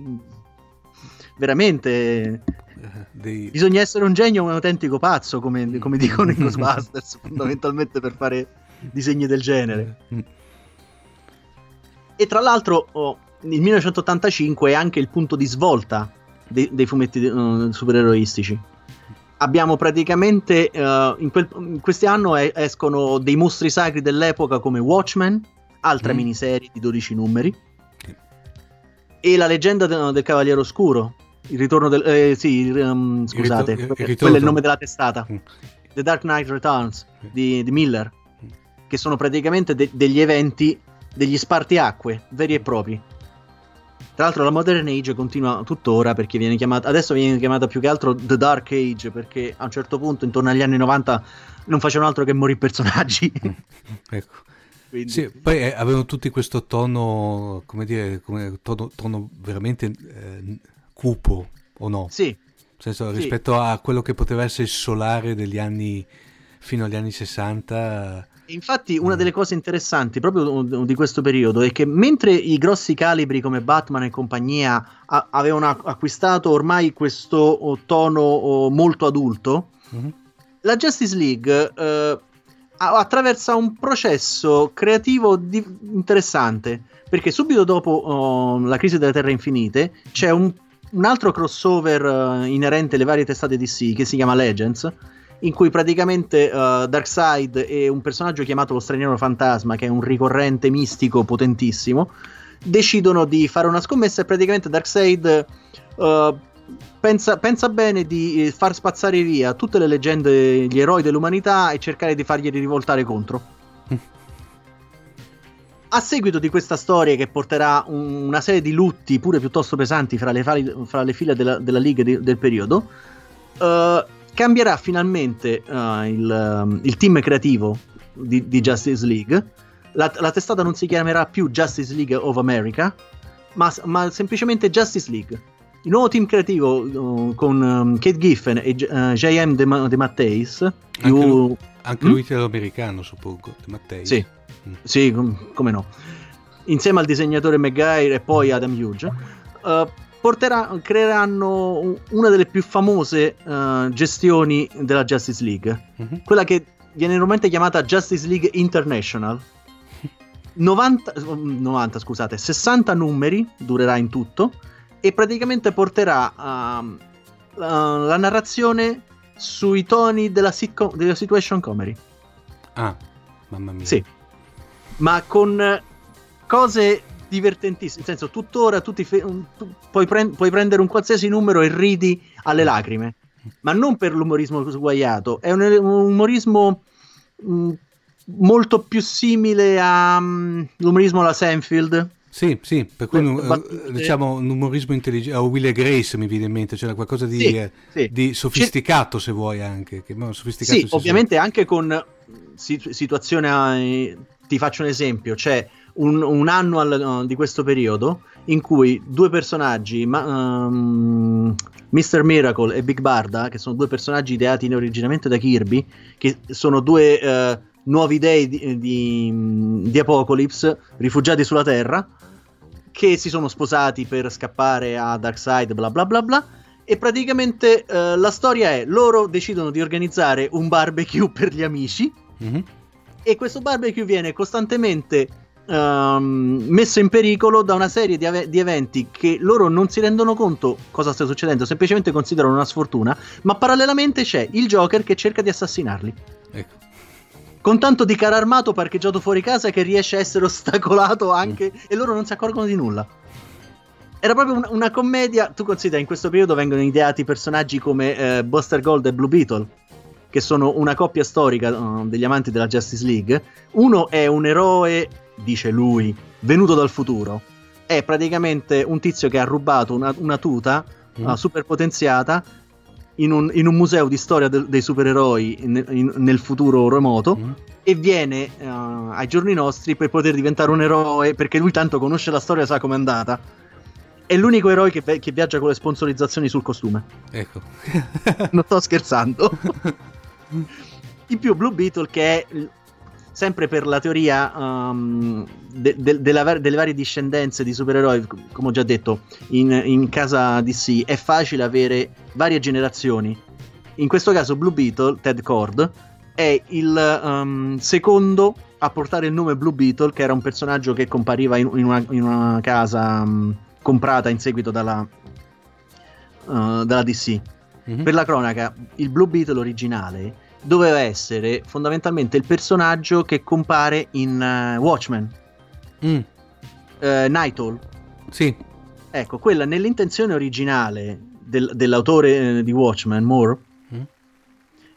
uh, oddio, era Moore, no, to, to, ho un attimo di, uh, di, di dubbio, però vabbè, gli autori di, di Watchmen dovevano sì. esserci... Sì. sì, ok, no, temevo di aver detto una stupidaggine. Perché purtroppo tante volte per, per alcuni autori non mi ricordo, anche se sono semplici da ricordare, io continuo a confonderli. L'idea originale di Watchmen non era di utilizzare personaggi ex novo, ma era quella di utilizzare personaggi esistenti in alcune case editrici. Mm. E infatti eh, questo, questo, Blue, uh, questo Blue Beetle era uno di loro. Solo praticamente um, in, quest- in questi anni... Dopo, dopo lo millenovecentottantasei e fino a inizi abbondanti di, degli anni novanta, la Justice League è fondamentalmente, eh, pur mantenendo in, in alcuni casi dei toni un po', più, un po' seri a seconda della situazione, ma è una serie, eh, è una commedia. Mm. Capito. È una commedia intelligente, cosa rara per l'epoca. E ci sono de- dei momenti divertentissimi, tipo quando creano... Tra l'altro Justice League International um, era la designazione perché fondamentalmente come gruppo ricevono il benestare e il patrocinio delle Nazioni Unite. Ah, per, allora diciamo diventa un qualcosa di internazionale, quantomeno di... Eh, sì, di... A, addirittura hanno delle, delle ambasciate in giro per, uh, eh. per il mondo. Ecco. Quindi, eh, diciamo, fino al, a, a, agli anni novanta sarà... Mol, molto incentrato sulla commedia.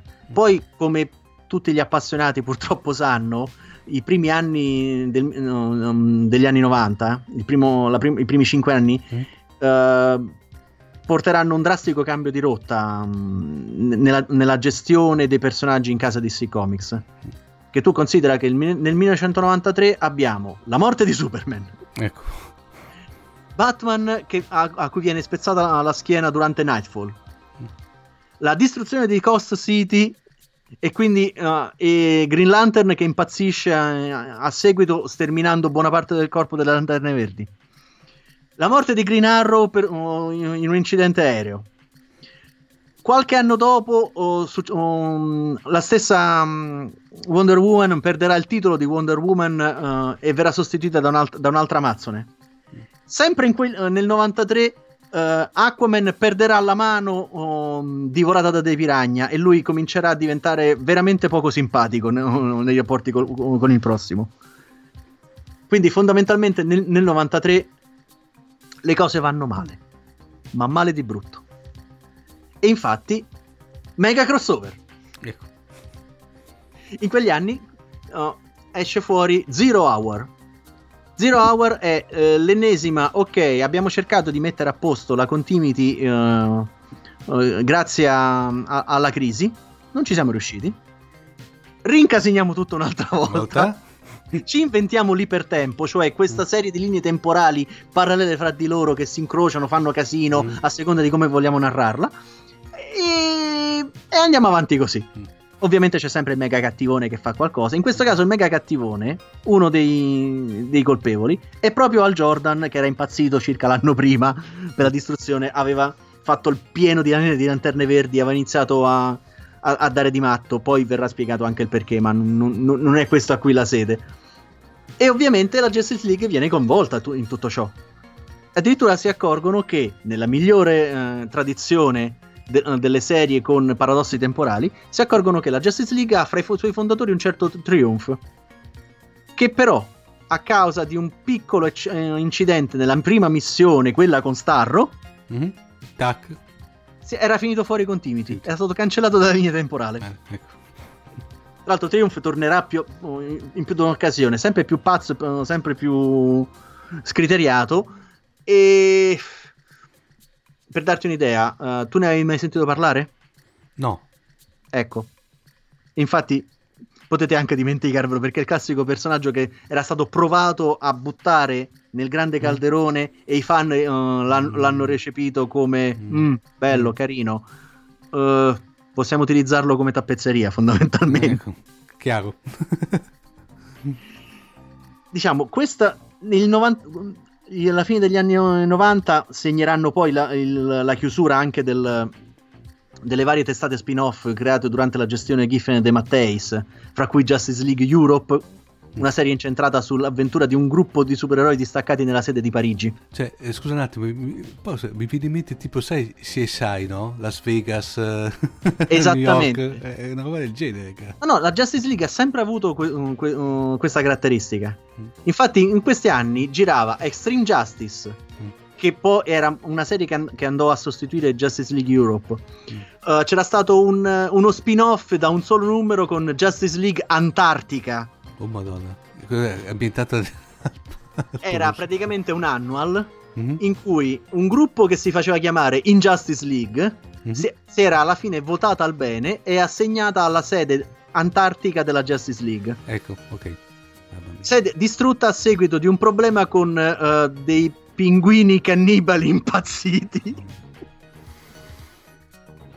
Sì, che detta così è scema. Guarda, io ho letto il numero e anche peggio ho letto. Mm-hmm. Però erano gli anni della commedia, quindi mm. ci si poteva stare. Poi abbiamo anche Justice League sta- task-, task-, task Force, ok, la mia pronuncia mm. è sempre peggio, che era ovviamente una testata che riuniva vari gruppi assemblati a seconda de- per fare uh, le cose sporche. Sì, ok, il cosiddetto le, le, le Black Ops, no? Cos'è? Esatto. Mm. E questo, diciamo... questo era il panorama no, delle, delle varie testate Justice League dell'epoca, che ovviamente a un certo punto vennero uh, resettate perché oggettivamente alcune non avevano più um, ragione di esistere. Chiusa la testata principale, mh, non è che... o meglio, chiusa, chiusa come gestione. Sì. Però alla fin fine erano arrivati al punto di, di tirare in ballo un gruppo di esseri extradimensionali, o dei, dei cattivi di una terra alternativa, che erano né più né meno che le versioni modificate, chiamate gli estremisti, mm. erano tutti personaggi della Marvel modificati con altri nomi, in cui avevamo la versione del, del Dottor Destino, mm. un Magneto, un, un Octopus. Mamma mia.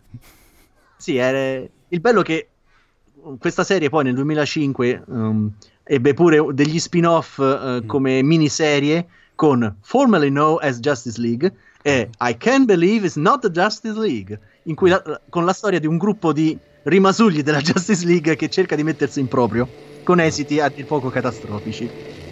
Right.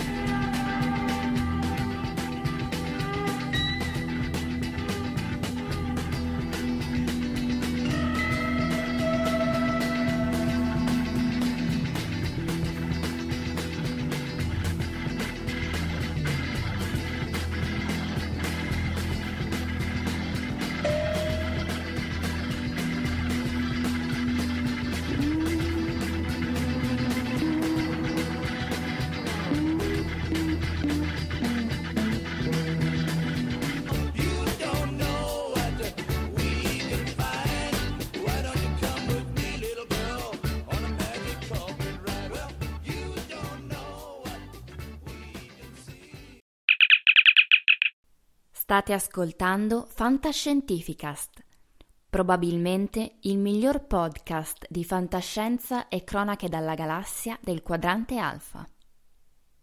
w w w punto fantascientificast punto i t Email redazione chiocciola fantascientificast.it. Nel frattempo siamo quasi arrivati a fine degli anni novanta, vero Gianluigi? Sì, praticamente eh, la fine degli anni novanta segna un uh, tentativo di rilancio della Justice League. Tutte le testate erano state chiuse no, negli anni precedenti e nel novantasei uh, si prova una miniserie, Justice League mm. Midnight Nightmare, mid, eh, Midsummer Nightmare, troppe S nel, nel termine, mi impappino. Una storia del, del novantasei in cui si riunisce la Just, Justice League originale, o meglio uh, quella che attraverso le varie versioni era, era stata considerata quella originale, quella del, del, dello scontro con Starro, per, per, per ricordarci, cioè Aquaman, uh, Flash, Green Lantern, uh, Batman, Superman, uh, Wonder Woman e Martian Manhunter. Questa presente serviva da um, cartina di tornasole per l'intenzione della D C di uh, riproporre una testata uh, della Justice League. L'esperimento andò bene, Ven- la, la miniserie ha venduto molto bene e quindi nell'anno successivo, il, no- il novantasette, si pensò di rilanciare la Justice League of America, o semplicemente chiamata J L A, com- un acronimo, con un pezzo da novanta come autore, Grant Morrison. Grant Morrison veniva da successi come Animal Man, Doom Patrol, eh, è un autore inglese di un certo spessore, mm-hmm. e lui infatti decide di dare un'impronta uh, molto forte alla Justice League. Fondamentalmente dice, ok, loro sono, fondament- sono i pezzi da novanta della nostra ambientazione, sono i sette più potenti eroi che abbiamo a disposizione, avranno a che fare con eventi epici. E una delle, una delle cose eh, classiche, uh, ok, scusate un attimo, mi, mi, mi, è, mi è cascato gli appunti. Sì, lo so, sto leggendo, confesso. Mm. Praticamente l'idea era, uh, abbiamo i pezzi da novanta, mm. facciamo le storie pesanti. Infatti una delle prime storie è tipo, Uh, nelle nostre file abbiamo Martian Manhunter, ma se i marziani non fossero completamente estinti, o perlomeno se non fossero estinti i marziani verdi di cui fa parte Martian Manhunter. Infatti eh, i, marci- i, mar- i marziani verdi sono estinti, però la terra viene invasa dai marziani bianchi. Ah, bellissimo. Sì, sì, c'è, c'è sta cosa di, dei marziani di vario colore, è, è, è un po' una... Un... I, i, uh, le popolazioni, le, i gruppi che si differenziano per colore sono un, uh, un tormentone in D C. Mm. Infatti, più avanti ci saranno le lanterne di vario colore. Vabbè, sì. Sarà tutta una cosa un po'.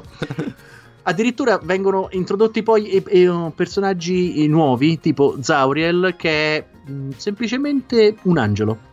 Ah, un angelo, angelo, nel senso della, diciamo, del cristianesimo. Nel senso che lui. Sì, tu considera che viene introdotto a seguito di una storia in cui uh, si dice che uh, uno del, dei, dei quattro eserciti uh, del cielo vuole muovere uh, guerra a, al creato. I, il generale del, dell'esercito del toro, di uno dei quattro evangelisti, muove guerra al, al creato. Cioè, è una sorta di ammutinamento, un colpo di stato. Eh. Esatto. Ovviamente dietro c'è Lucifero, bla bla bla. Mm. Oh, ragazzi, è, è, un, è una storia di fine anni novanta. Non mi rompete le scatole con lo spoiler, vi prego. Quindi. E, e vengono introdotte tutta questa, questa serie di, di eventi cosmici, fondamentalmente. Ma veramente.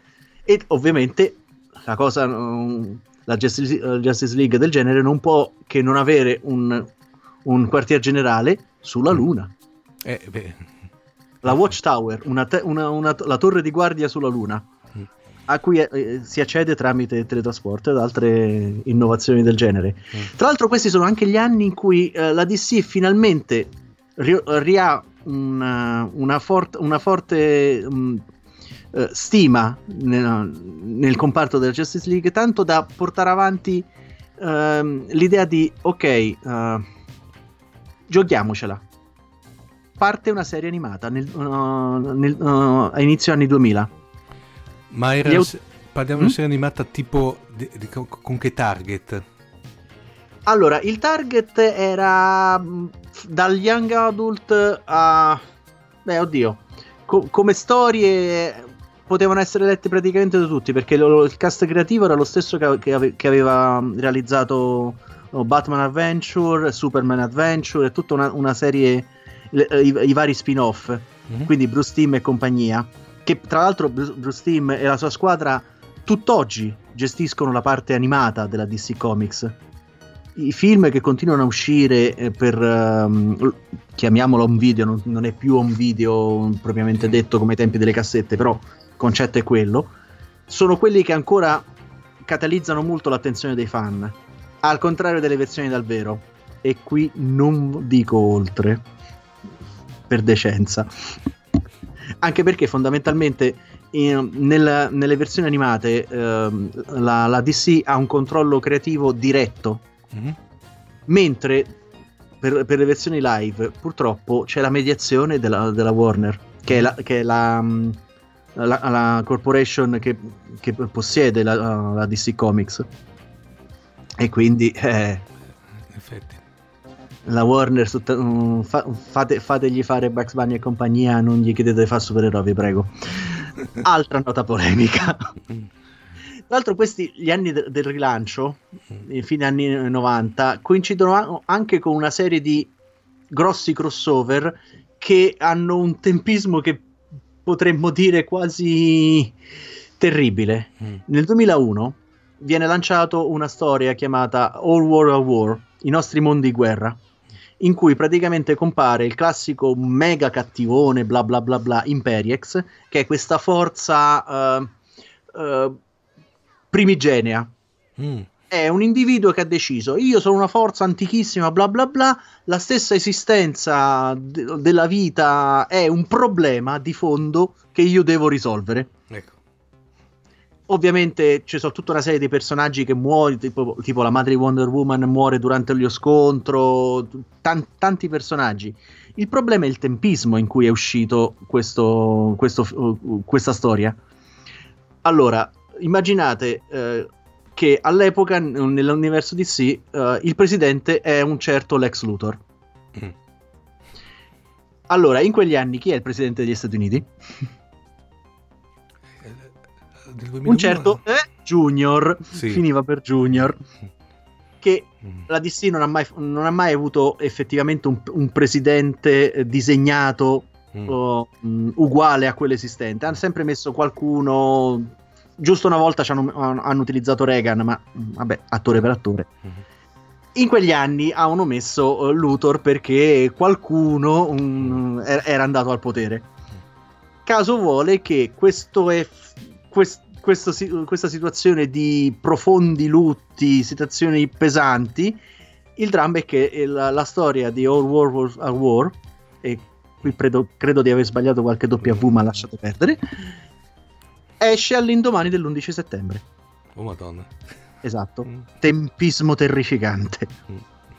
Infatti la conclusione, una delle cose per cui la D C venne, venne aspramente criticata, dice: ah, voi non avete fatto lo speciale sì. commemorativo. Mm. La D C disse: scusate, noi veniamo da gli ultimi quattro mesi in cui praticamente abbiamo fatto fuori buona parte dei nostri personaggi con eventi luttuosi e tutto il resto. Adesso che l'evento luttuoso c'è davvero live, pretendete che, conti- che rincariamo la dose? Eh, gi- og- oggettivamente. Sì, in effetti. Anche perché nel frattempo hanno iniziato una raccolta fondi mm. per uh, i pompieri e tutti gli altri del Cesden. Chiusa la parentesi del... Mm. del argomenti simpatici e divertenti da ripetere nei, nei giovedì sera di pioggia. È vero, non si, non si deve dire che giorno è quando si registra, no, giusto? No, no, ne po- ne, ne, ma noi sai, su questo, come gli spoiler, noi, una politi- tanto per rimanere in te, è una politica molto aperta, per cui non... No, vabbè, io non ci tenevo a violare le regole di base, sai. No, ma è giusto. Sta... Da esordiente voglio farlo. No, diciamo che al limite, diciamo così, vagamente, stiamo, reg... stiamo registrando un giovedì e qui ci fermiamo. Ah. Ecco. Mm. E sotto a questa metti la musichetta de, de Twilight Zone che fa sì, tanto. No, no, no. Praticamente l- la Justice League f- arriva finalmente negli anni duemila e, e dopo circa vent'anni, nel duemilatré, esce una miniserie che eh, gli appassionati aspettavano da tempo. Finalmente, insieme alla Marvel, riescono a mettersi d'accordo per realizzare il crossover con gli Avengers. Beh, il crossover del crossover, sostanzialmente. Sì, praticamente... fondamentalmente sì. o, o de- il crossover definitivo. Sì, pratica- praticamente metti in campo i due schieramenti di pezzi da novanta. I due megagruppi. In... Esatto. La storia, vabbè, la storia è il, è il classico. In, non lo... Non lo racconto nel dettaglio, ma sì. Due grandi entità cosmiche che decidono di farsi guerra uno con l'altro e, e schierano i, i propri campioni che a un certo punto si, uh, si scambiano fra di loro, ognuno per prevalere sull'altro, bla bla bla. Morale della favola, uh, le due case editrici tirano fuori tutto quello che potevano tirare fuori, tipo... Uh, For, grosse formazioni con tutti, con tutti i personaggi. Uh, ok, dobbiamo tirare in ballo artefatti potentissimi, quindi la, la Marvel tira fuori il nullificatore cosmico, il, la bocchetta dei Watomb, um, il guanto mm. dell'infinito, di, lo dico perché adesso va di moda anche quello. mm. Dall'altra parte c'è il libro dell'eternità, la lancia del destino, la maschera di Medusa, son, nel senso, tutti gli artefatti più potenti dei de due universi, e alla fine lo fanno per il bene comune, incassare un sacco di soldi dalle vendite degli albi. Ecco. Tra l'altro, an- sempre di quegli anni, eh, eh, um, ci, ci sarà un, un, un, c'è stato un crossover molto interessante che è eh, D C vs Marvel o Marvel vs D C, a seconda dell'albo, perché erano quattro storie con, a- con in cui praticamente c'erano gli scontri fra i personaggi più più potenti, più famosi dell'epoca, che non venivano decisi dagli sceneggiatori. Ah, suppongo dal pubblico. A votazione. Bellissimo. E tra l'altro quel... quel, quel un, un primo esempio di fumetto interattivo, se vuoi, perché in effetti... Sì, falsando alcune cose del genere, ci sono alcuni personaggi che sono stati tirati giù da personaggi che fisicamente erano la metà, però avevano un, un più seguito. Mm, eh, sì, perché dopo alla fine... Cioè, cose eclatanti, per curiosità, eh, cose eclatanti del tipo? Tipo Wolverine che viene, eh, che, che sopraffa Lobo. Lo, che Lobo è, eh, sì, ok. Eh, Lobo è un tizio che può rigenerare sin da, da una cellula del sangue. Ed è un dannato bastardo. Di quelli, nel senso, a confronto Logan è un'anima pia. Ecco. Per il comportamento. E ci sono cose eclatanti, diver- divertenti, tipo a un certo punto nella storia vengono fusi insieme i vari personaggi, creando de- de- delle pre- proprietà, de- um, proprietà, o meglio, pre- proprietà come... Superpoteri. Sa- tipo abbiamo uh, Lanterna Verde e Iron Man che diventa la- uh, Iron Lantern, eh, Spider-Man e Superboy che diventa Spider-Boy. Tra, tra l'altro c'è un unico personaggio che non è più ricomparso dopo questa serie, Access, che è un personaggio che è di proprietà sia della D C che della, co- che della, uh, che della Marvel.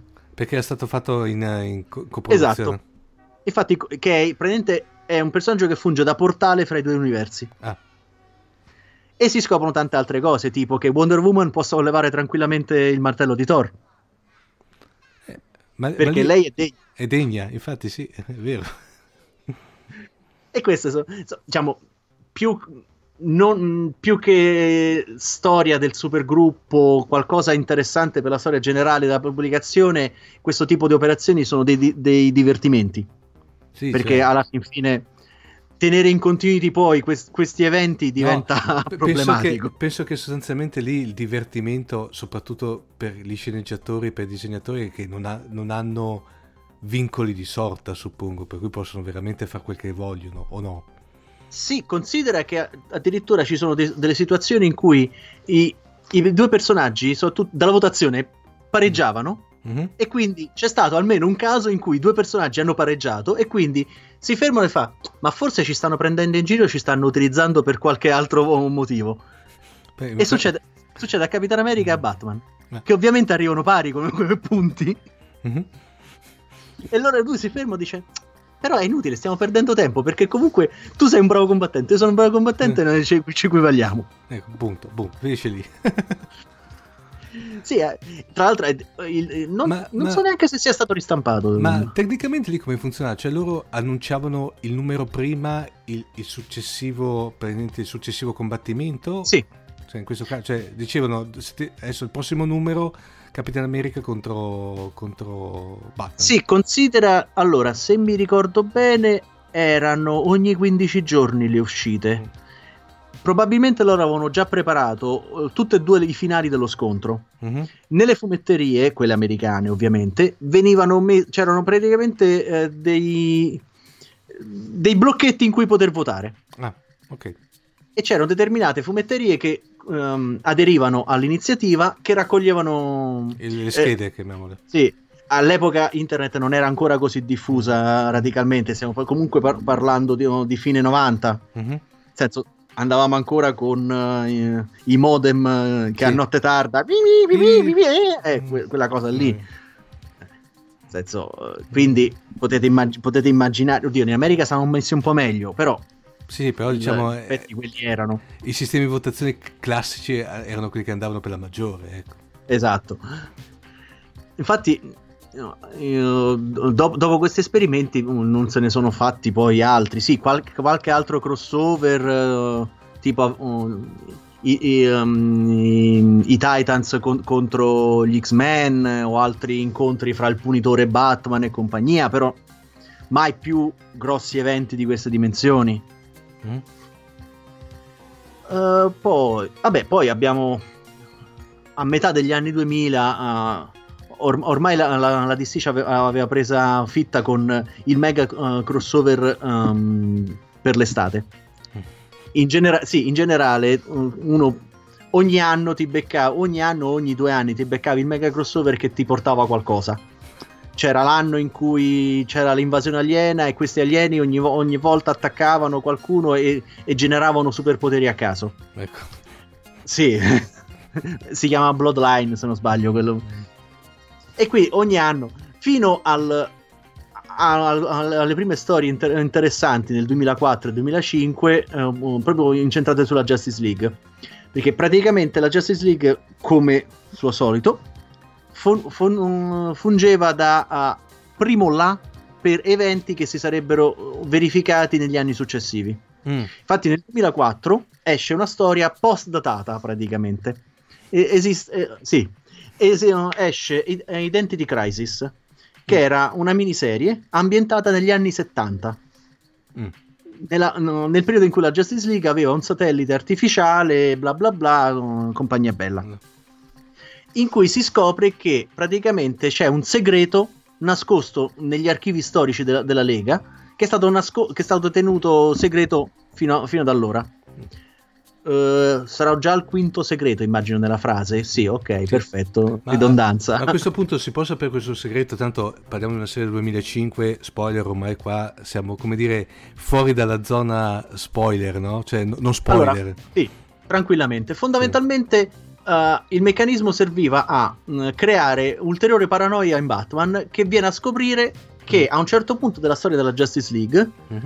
s- si è verificato un evento per cui uh, si è preferito azzerare la memoria dei presenti per nasconderlo. Cioè li hanno sparafessati tipo Men in Black. Eh, sì, a- da questo punto di vista è più um, a livello magico, infatti è Zatanna che se ne occupa. Mm-hmm. Praticamente arriva un, un, un cattivo sulla, um, sulla stazione orbitale, uh, fa cose veramente poco piacevoli alla moglie di uno dei personaggi, Elongated Man, mm-hmm.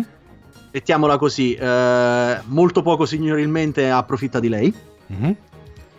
Questo tizio viene catturato, il dottor Light, gli viene praticamente, uh, si pensa, ok, come diavolo è, arri- è arrivato qua su, uh, ha, con- ha anche... Um, Uh, fate in modo di, di imparare, di conoscere le nostre identità segrete questo individuo è troppo pericoloso, che cosa facciamo, cosa non facciamo, si decide di cancellargli la memoria facendogli una, una sorta di lobotomia,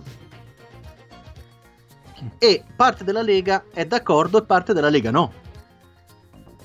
Alla fine praticamente prevale eh, il, il gruppo che, che è per uh, l'intervento, e nel frattempo uh, cancella anche la memoria agli altri. Mm. Fondamentalmente tradendo un po' il mandato di oh, giustizia, onore e tutto il resto. Questo Batman, che è uno di quelli a cui è stata cancellata la memoria, lo, viene, uh, lo ricorda a un certo punto improvvisamente, perché si verifica una serie di eventi, un è... crimine molto simile. Uh-huh. Per cui, diciamo, il blocco mentale che era stato messo salta. Esatto. E questo genera tutta un, un'atmosfera di paranoia all'interno della Lega, che si divide, si crea, crea dei, dei grossi problemi. Questo servirà per l'evento dell'anno successivo, Infinity Crisis, in cui praticamente eh, si arriverà al classico evento funesto, Me- un mega crossover in cui qualcosa che va male andrà anche peggio, quindi uh, distruzione della, della Watchtower, rispunta un personaggio dei tempi de- de- della crisi delle terre infinite, che si pensava essere stato um, messo a tacere, che praticamente comincia a far casino di suo. uh, Batman, in preda a una paranoia galoppante, idea un, uh, un satellite uh, che contiene i segreti di tutti, di tutti i, i metaumani uh, disponibili e le contromosse per uh, ne- neutralizzarli. Ovviamente questo satellite finisce alle mani, nelle mani di, di qualcuno a cui non deve finire, crea tutta una serie di... di, di... C'è, c'è una guerra intergalattica, mm-hmm. Ci sono tre omicidi. Cioè... Wonder Woman fa fuori un tizio in diretta televisiva, Ma... girandogli il collo di centottanta gradi. Mamma mia. E, e quindi si va proprio sul... Il bello è che questa crisi, perché poi in D C quando senti la parola crisi, mm. di solito sono questi mega eventi di sconvolgimento ter- um, totale. Questa è chiamata normalmente la crisi di mezzo, mm. perché non è finita. No, questo però al punto, dal punto di vista narrativo... Mh, nella casa editrice e nella Justice League, che come abbiamo detto è la cartina tornasole in generale della produzione della casa editrice, porterà una, una serie di, um, uh, di storie come uh, nell'anno successivo, come cinquantadue e un anno dopo. Praticamente alla fine di questo mega crossover si decide che uh, tutte le testate che sono sopravvissute, o meglio sono sopravvissute mh, non editorialmente, a livello di, di narrazione, a un certo punto si dice ok, eh, il numero dopo la chiusura di Infinity Crisis è, si svolge un anno dopo la fine. Mm. Tu in quell'anno, loro in quell'anno non dicono che, co- che cosa è successo. C'è una, una testata appositamente che si chiama cinquantadue, che sono degli albi che escono con cadenza settimanale, un esperimento che non era mai stato fatto in ambito editoriale americano, e qui ti dice ogni settimana cosa è successo nell'anno che manca nella narrazione. Per cui cinquantadue e, e sarebbe la settimana, è una sorta tipo esatto. di, di ventiquattro, ti ricordi il film, il, la serie telefilm, sì. No? Praticamente, perché il bello è che in, queste, in questo anno che manca mm? Superman, Batman e Wonder Woman sono scomparsi. Ma scomparsi eh. in senso n- non esistono in questa continuity? No, nel senso oh. che loro hanno, dec- hanno deciso che in seguito agli eventi funesti che, che avevano portato alla, cris- alla crisi infinita, mm-hmm. decidono di uh, staccare per un anno. Ah, come di prendersi un anno sabbatico. Esatto. Mm. E tu nel frattempo vedi in cinquantadue che cosa sta succedendo. C'è una Justice League temporanea formata da uh, Firestorm ed altri personaggi che cercano di tenere insieme... Uh, la situazione. C'è una trama che porterà poi a, all'evento conclusivo delle, uh, dopo, dopo l'anno di programmazione, e tutto que- e, e i vari aftermath uh, de, uh, di quello che era successo nell'anno precedente, che ti dà praticamente cinquantadue serve né più né meno, come era servita la storia dell'universo D C dopo la crisi, mm-hmm. a dare una panoramica di quello che era adesso. mm. quello che era adesso in sintassi orripilante, scusate no, ascoltatori, però, ma vendi l'idea? Sì. Per dare, dare un, un'idea della pano- panoramica del background. Eh, cioè, eh, effettivamente se vuoi, caspita, cioè, erano esperimenti, diciamo, di, na- di narrazione editoriale, se, av- chiamiamoli avanzatissimi, anche se brutto il termine, però veramente geniali, caspita. Eh, considera che si trattava di far uscire, certo, con vari eh, gruppi creativi di disegnatori, perché ovviamente non, se, non Beh, poteva però, essere stato tutto... Sì, però era, era un lavoro... un la- lavoraccio, eh, cioè uscire settimanalmente, te puoi avere anche tutti i team che vuoi, ma dal punto di vista creativo, eh, organizzativo e, e editoriale era un, un, un bel impegno. Eh. E infatti fu una scommessa che, che catalizzò praticamente la casa editrice per, per un, in- un intero anno. Sì. Ma è servito dopo o no? Ma è servito perché ha praticamente ridato... Cioè, ha avuto, ha avuto ritorno, ha avuto feedback questo, questo esperimento, quantomeno dal punto di vista, chiamiamolo artistico-commerciale, se si possono mediare no, vabbè, due cose. cinquanta, cinquantadue è, sta, è stato molto apprezzato, anche perché considera che dopo cinquantadue è uscita un'altra serie che si chiama Countdown, mm-hmm. che mentre cinquantadue aveva una numerazione che andava da zero a cinquantadue... Sì, in effetti erano cinquantatré numeri, cioè c'era un numero zero, ma che alle fine narrativi non aveva troppa importanza. La serie successiva, sempre, sempre di cinquantadue numeri, che avrebbe introdotto l'ultima crisi, Countdown, partiva da cinquantadue e andava a scendere. Sempre dando que- questa, questa panoramica su quello che stava succedendo, su questa mega trama Che, avre- che avrebbe portato poi nel duemilaotto addirittura con, dopo una serie tipo al- alcune miniserie come Salvation Run, mm-hmm. perché praticamente nel frattempo ci sono state tutta una serie di eh, cose stranissime, tipo le Amazzoni di Wonder Woman che attaccano gli Stati Uniti. Così? Sì, perché a un certo punto il governo degli Stati Uniti mette in prigione Wonder Woman per non mi ricordo adesso che cosa era successo, e eh, Themyscira decide di invadere Dichi- gli Stati Uniti, cioè di- dichiara guerra sostanzialmente. Sì. E vedere Washington invaso dalle truppe delle Amazzoni mm. con creature mitologiche come cavalcature vale la pena solamente per, per, per i numeri. Mm. Tu considera Il, il titolo era proprio da, da film da, da film di mostri, le Amazzoni attaccano proprio no, no, no, no. e menano come sì sì beh, beh, menano come martelli, eh sì. Tu considera nel frattempo viene istituito il dipartimento de- degli affari metaumani mm. che si occupano di gestire, tra l'altro con a capo Amanda Waller, quella simpaticona che si vede in Justice League, per darvi un'idea, mm.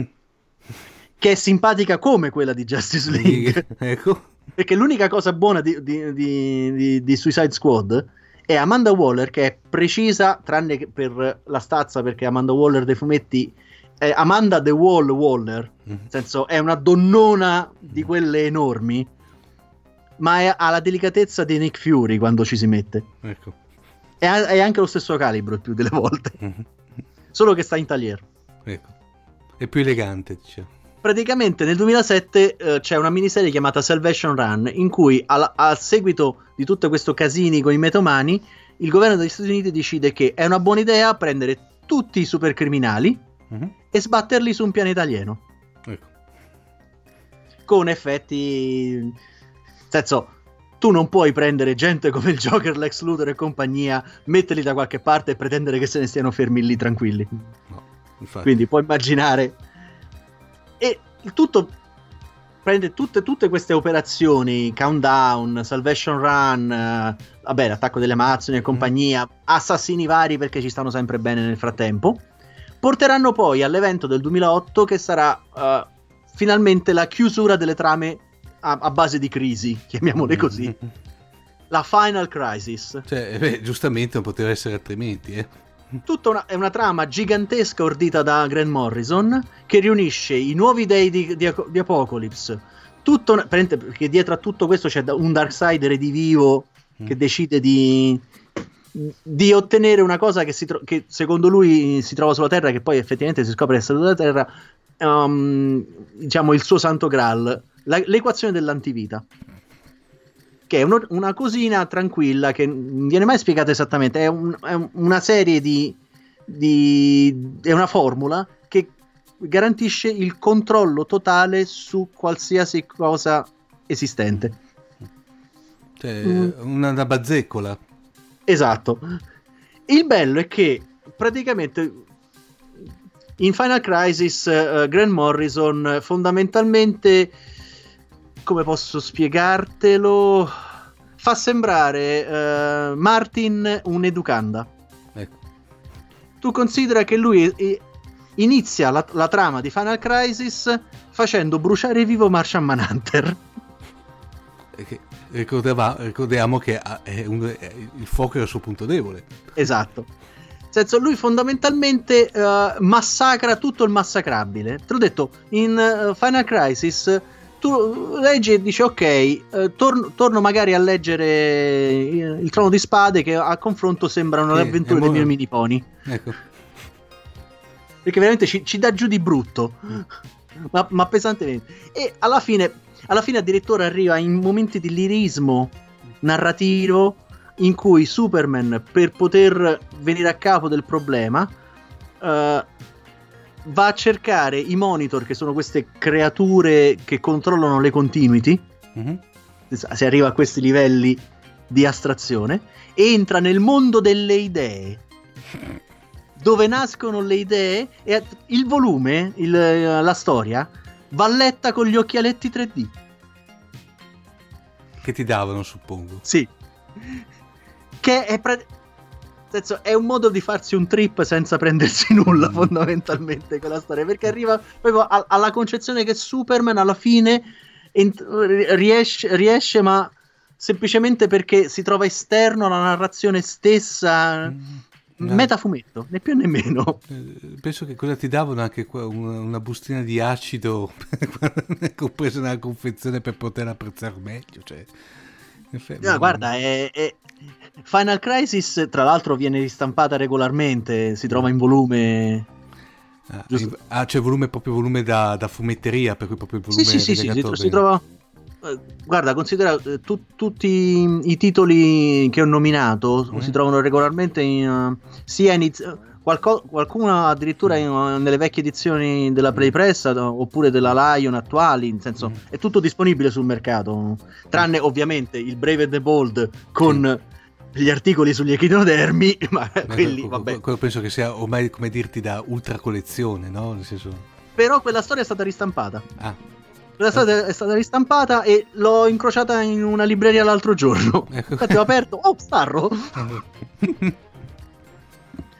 Praticamente alla fine, vabbè, viene, viene conclusa la Justice League. Mh, ovviamente ne esce con le ossa rotte, perché tu considera, arrivi alla fine di una storia in cui eh, due grossi personaggi de- delle tue fila sono morti.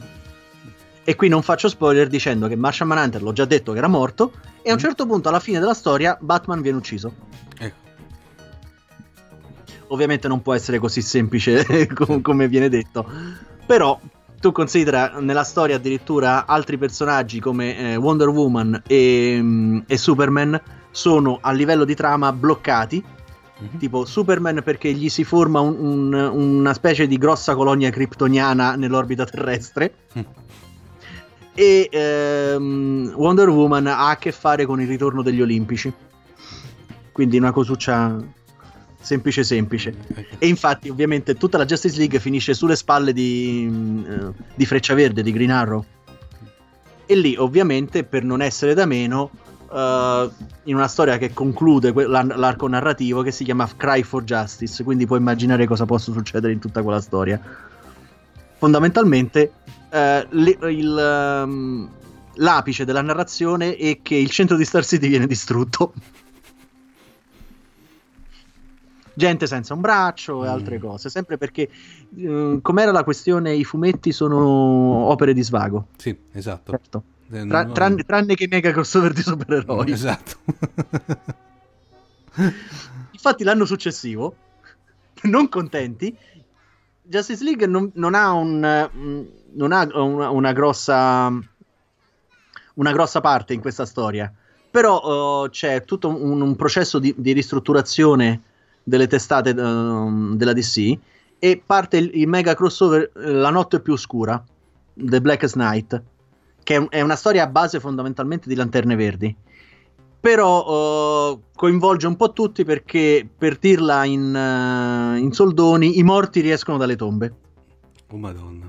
Quindi tutti i personaggi Ma, reincontrano cioè, mm? Una stile zombie o, o, o è praticamente uh, nella trama delle Lanterne Verdi a un certo punto uh, com- compaiono vari altri corpi di lanterne con uh, i vari colori dello spettro, mm-hmm.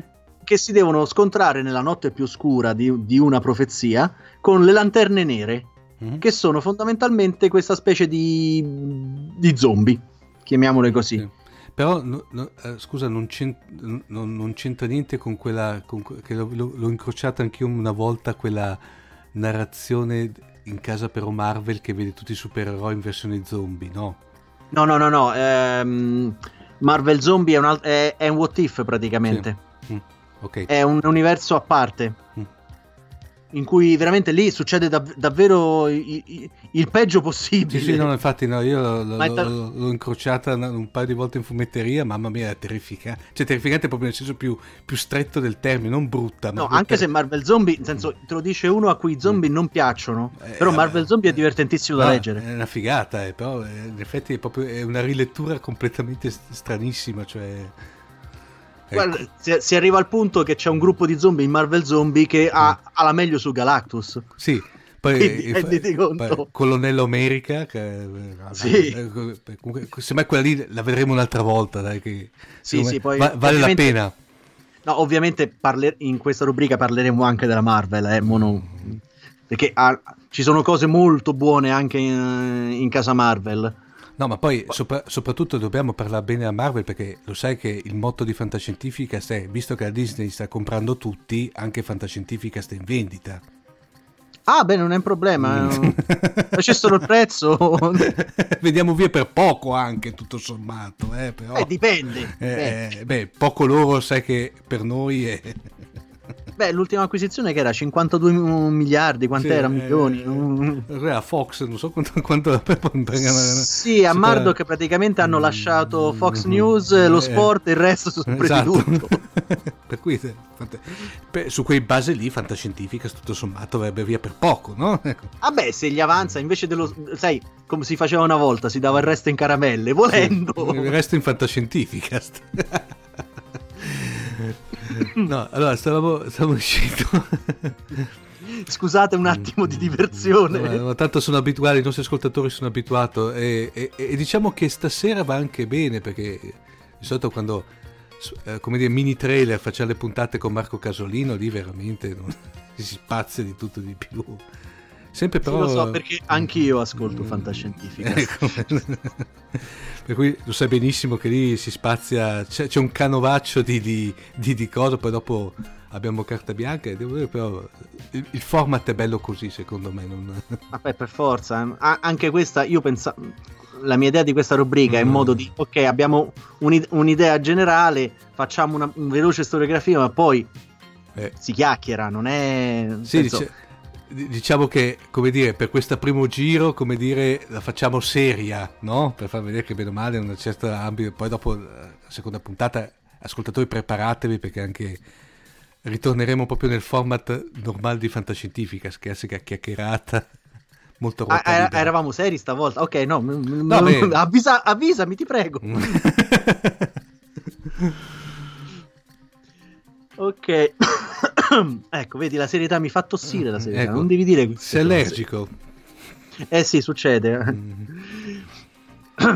Allora, beh, praticamente stiamo quasi ai giorni nostri. Dopo, dopo Blackest Night uh, ci sarà un altro crossover in cui resusciteranno un po' di gente, ma davvero. Mm-hmm. Nel senso, alcuni uh, personaggi che erano morti nel frattempo verranno riportati in vita. Infatti la saga, la saga si chiamerà Brightest Day. Mm-hmm. Eh, riprendendo il, il, uh, il motto delle Lanterne Verdi, nella, gio- nella notte più oscura del giorno più splendente, fondamentalmente era questo.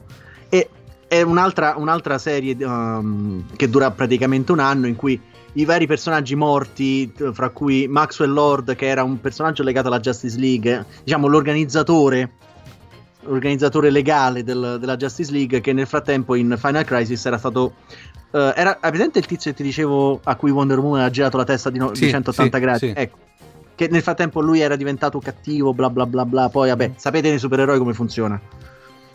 La, la gente passa da un lato all'altro della barricata eh, nell'arco di cinque pagine, ecco, quando se la prendono comoda. E praticamente in Brother's Day resuscitano per vari motivi, perché c'era sempre nella storia delle lanterne, c'era anche la lanterna della vita, che a un certo punto decide di portare per motivi suoi, riportare in vita un po' di gente, fra cui Aquaman, Martian Manhunter, bla bla bla bla bla. Detto, n- non sto a farvi la lista della spesa perché veramente non ne usciamo vivi stavolta. Tra l'altro di, di questi anni, tra l'altro, l'uscita di Young Justice, mm. la, la, se- la serie che adesso Netflix sta resuscitando. Eh, Infatti, come, come le trovate? Io ho visto il titolo ma non, non ancora... Guarda, io l'ho visto tutte e due gli, le, le stagioni mm. quando uscì su Cartoon Network. Mm-hmm. Allora, da fan, anche se non ero fan, io l'ho fatto vedere a un amico che non conosce la, Just, la, la Justice League e il uh, D C Universe. È dannatamente scritta bene. Mm-hmm. È un po' ostica perché ha una, ha una scansione veramente alla ventiquattro.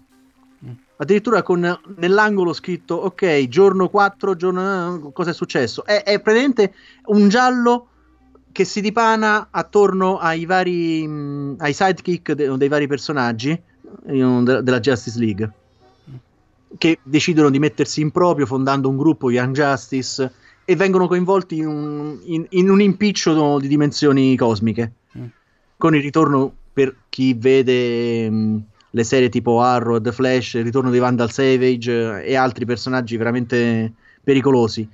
Un un piccolo cameo divertentissimo con il Joker doppiato da Brent Spiner, per esempio,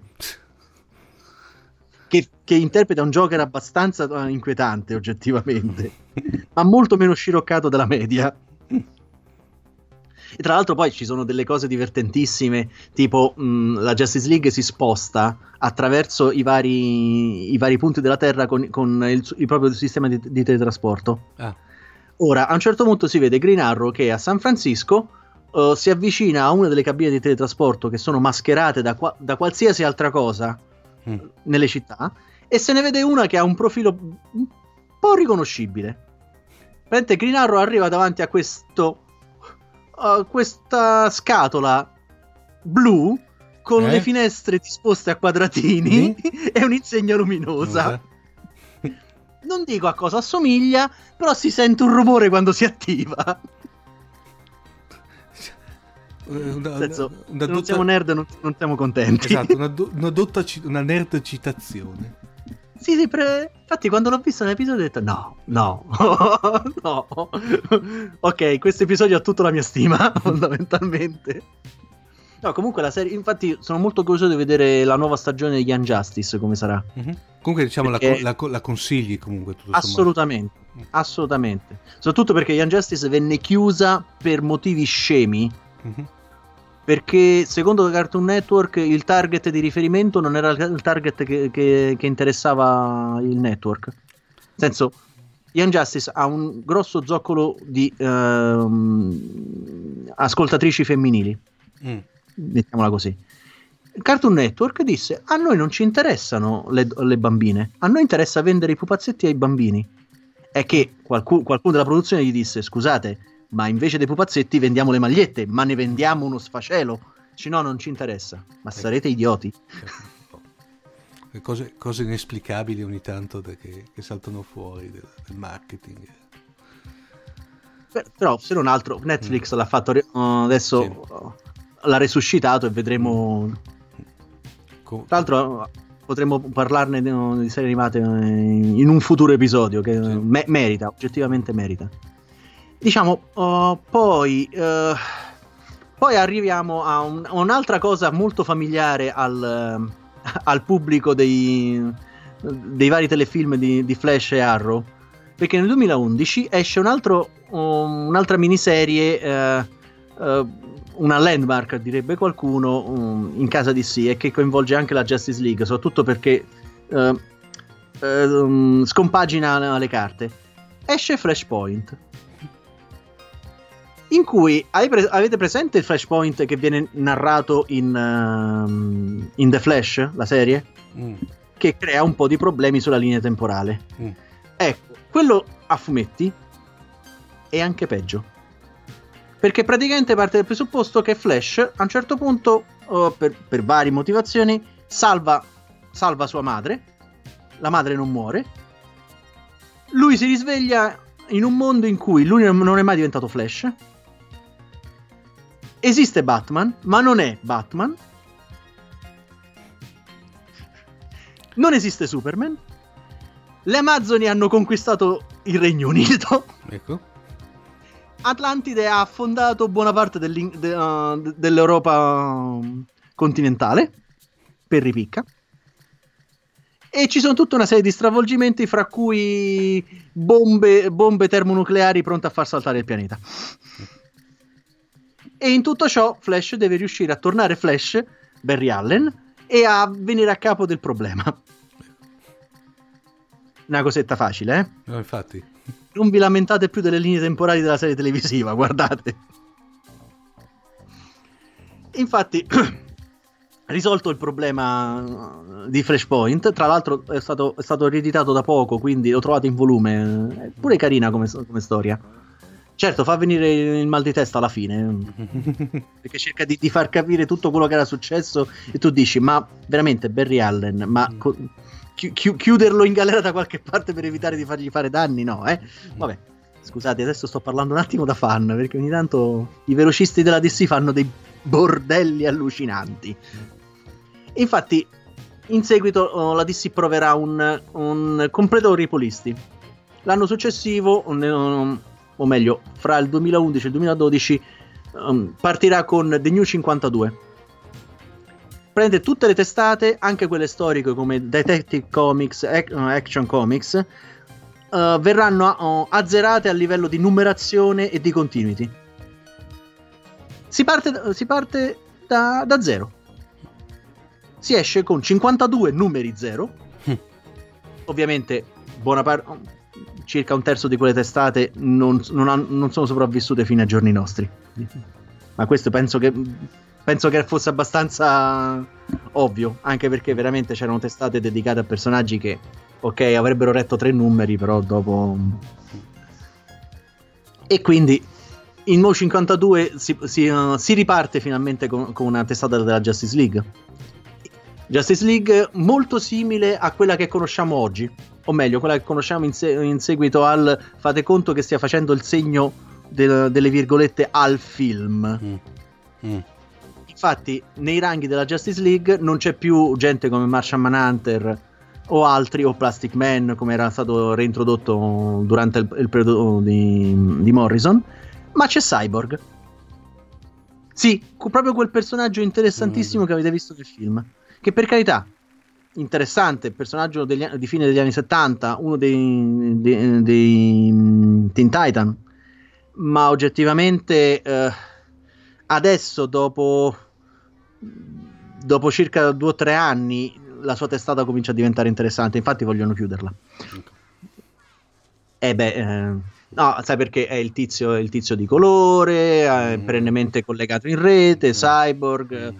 Uh, menomato, bla bla bla, nel senso cyborg, cyborg è il classico cliché vivente, sì. È un'unica amalgama di cliché che finché hai dei buoni sceneggiatori va bene. Dopo diventa veramente eh, ci manca solamente la, la sigla del Principe di Bel-Air che parte in sottofondo e ha otte- ottenuto lo stesso risultato. Mm-hmm. Tra l'altro con New cinquantadue eh, la, la D C c- tentò di um, rigiocarsi la carta del, delle testate mh, multiple. Mm-hmm. Cioè partì Justice League, Justice League International con un gruppo di personaggi misti di varie nazionalità, compreso alcuni personaggi, alcuni supereroi cinesi, perché il mercato di si stava l'Augusto, sì, l'Augusto Generale di Ferro e altri individui con nomi facilissimi da, da, da ripetere, e tenta finalmente un esperimento interessante, la Justice League Dark, ovvero una squadra di superesseri che si occupi delle minacce paranormali. Ah. con John Constantine, Zatanna e, e vari altri esseri mistici. Mm-hmm. Che è una co- tra l'altro Justice League Dark um, è sopravvissuta fino a, fino a, è attualmente in produzione. Ha addirittura avuto un, lib- un film, un film animato con John Constantine con, doppiato dallo stesso attore della, della sfortunata serie live, mm. che probabilmente potrebbe avere una, una versione uh, animata prossimamente. Gira, girano queste voci. Praticamente il tru- l'idea de- delle tre formazioni era um, per arrivare a, un, a una mega trama, la cosiddetta Trinity War, cioè quest- queste tre, questi tre gruppi che entrano in conflitto fra di loro, per arrivare poi nel duemilatredici a un, un anno, o meglio un anno, eh, un, effettivamente il, il mega crossover venne portato avanti uh, giusto qualche mese, perché era, era, era tosta da, da, da gestire, in cui praticamente si viene a scoprire che tutto questo meccanismo narrativo che, avevo, che aveva portato le tre Justice, Justice League uno contro l'altro culmina con uh, le tre che praticamente vengono quasi spazzate via, uh, bloccate in dimensioni alternative, bla bla bla. Poi non vi dico niente perché la storia è carina, quindi vi invito ad andarla a leggere, in cui praticamente uh, una Justice League di una terra alternativa, sono tornate, eh? non, non, non ce ne siamo liberati nel frattempo, che viene da, da Terra due mi pare in questa versione, che si chiama il Sindacato del Crimine, in cui ci sono le versioni malvagie dei supereroi della Justice League. Abbiamo Ultraman, Owlman, Sup- uh, Superwoman, ehm, Power Ring mi pare sia Lanterna Verde, eh, Johnny Quick e eh, non mi ricordo uh, Cyborg che, che, no, che nome diventa, ma vista l'importanza di Cyborg e quanto eh, sia interessante, possiamo anche tralasciare. No, okay. Sì, sì, sto diventando molto simpatica, un sacco di fan de- dei personaggi di-, di-, di cui parlo benissimo.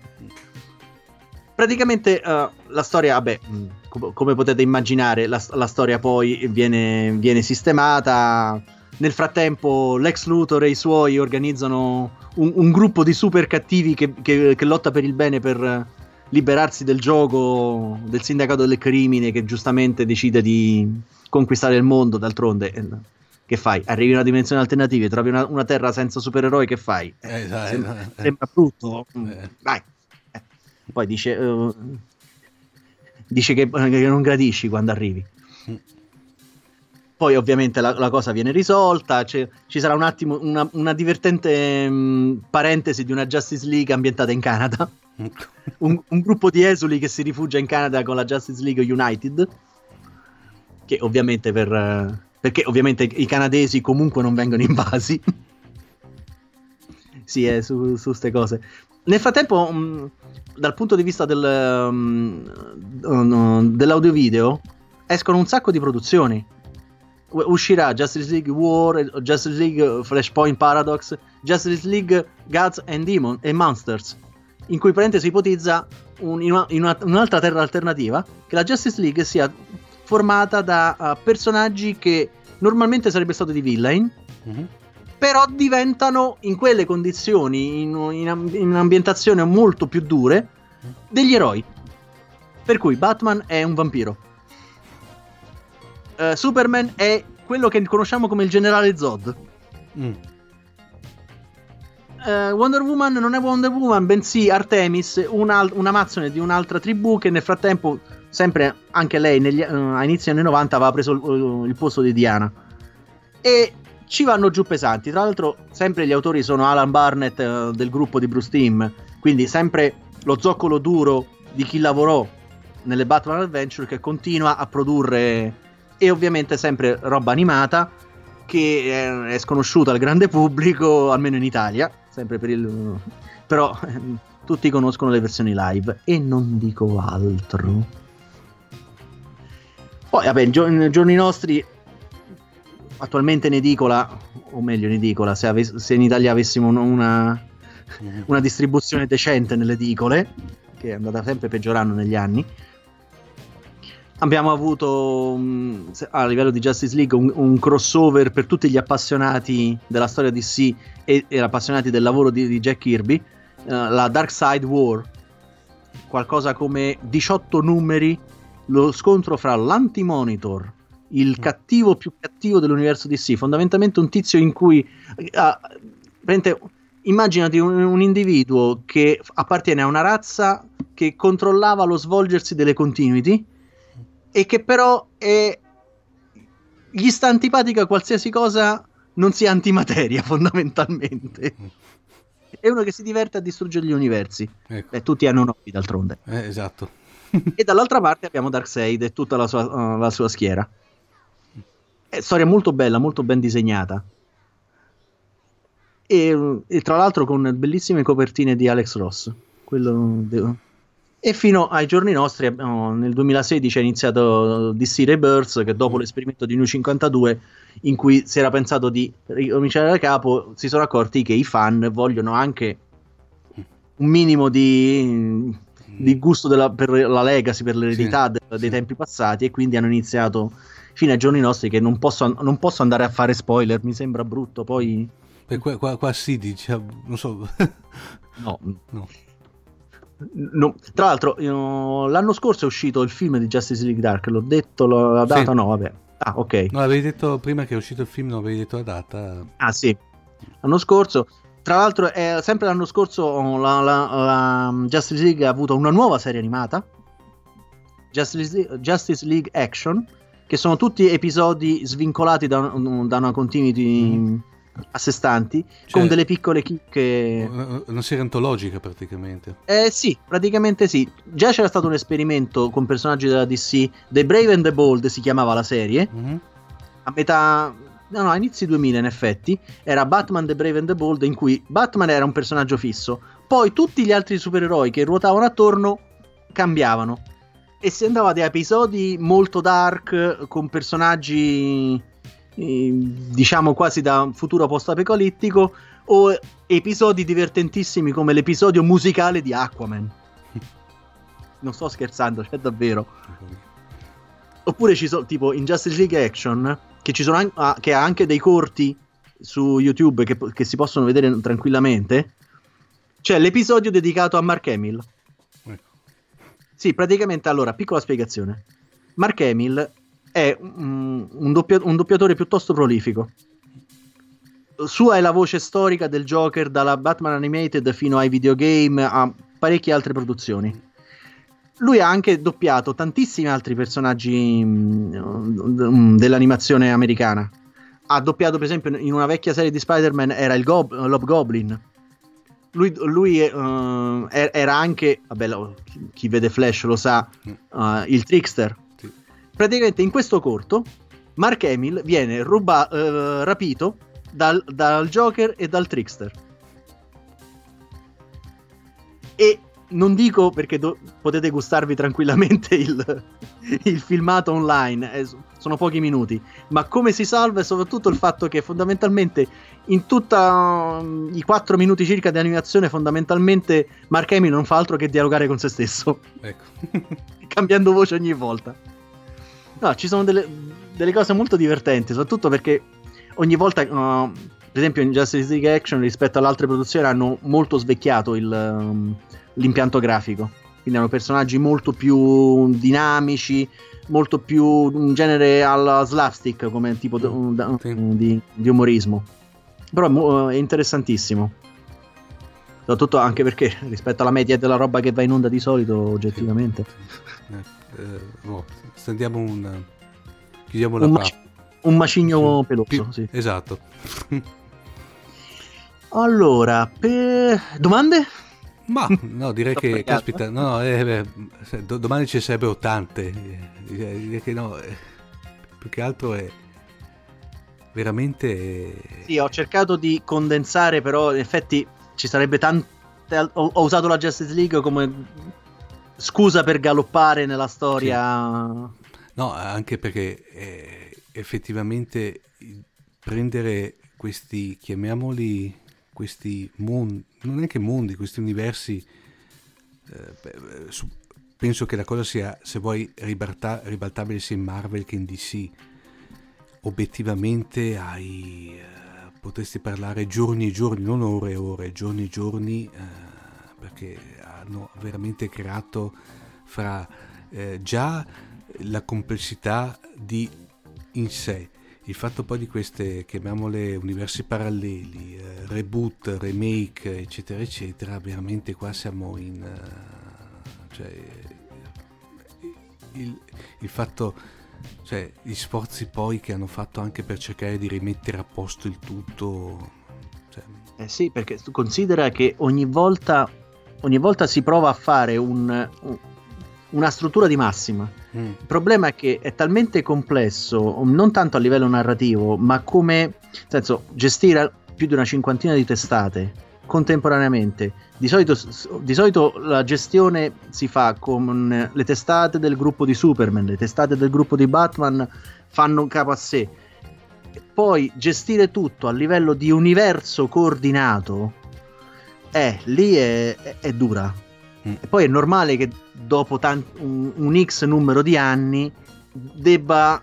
Uh, adesso la D C c'ha questo, um, questa struttura consolidata dell'eventone reboot che va a sistemare il problema, e ormai i lettori sono abituati a, a questo meccanismo, quindi una delle cose più belle che mi, mi ricordo l'ultima volta che è morto il padre di Superman.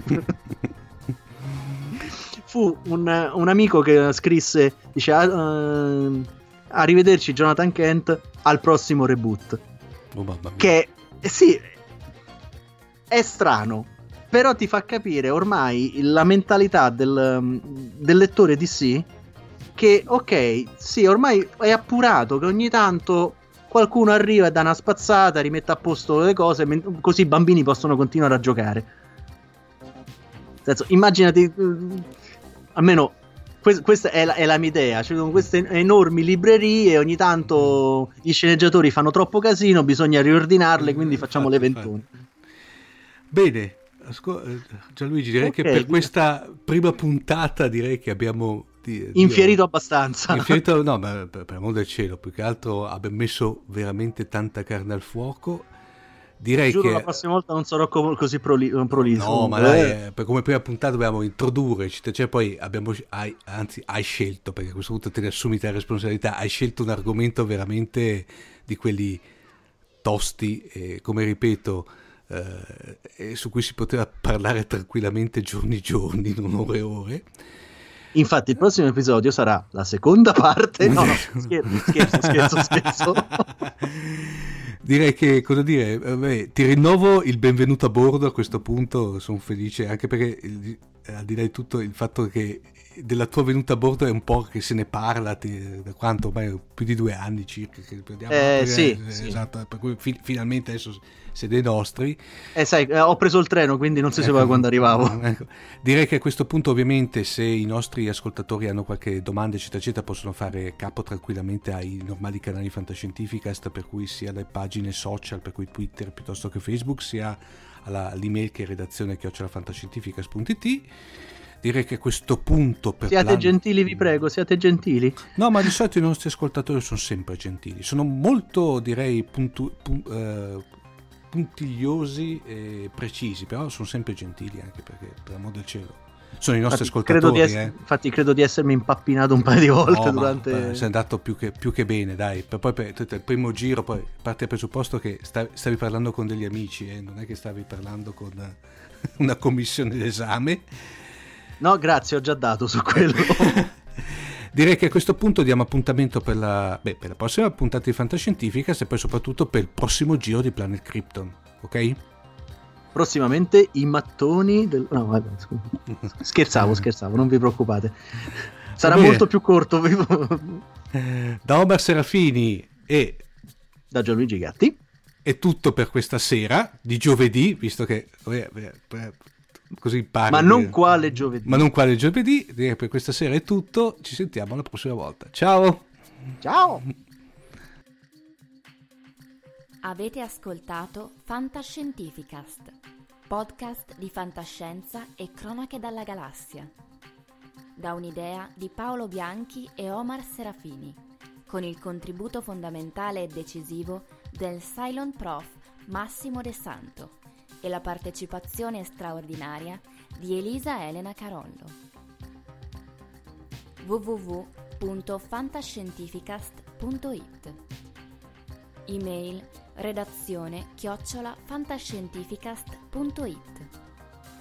Tutte le puntate sono disponibili sul nostro sito, su Apple iTunes e su Podbean all'indirizzo podcast punto fantascientificast punto i t. Potete seguirci e interagire su Facebook alla pagina Fantascientificast e su Twitter sul profilo chiocciola fantascicast.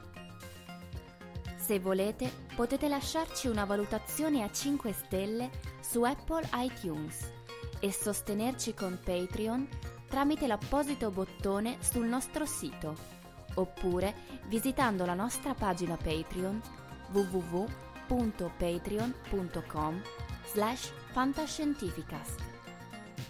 Nessun bite e nessun tribolo sono stati maltrattati durante la produzione di questo podcast.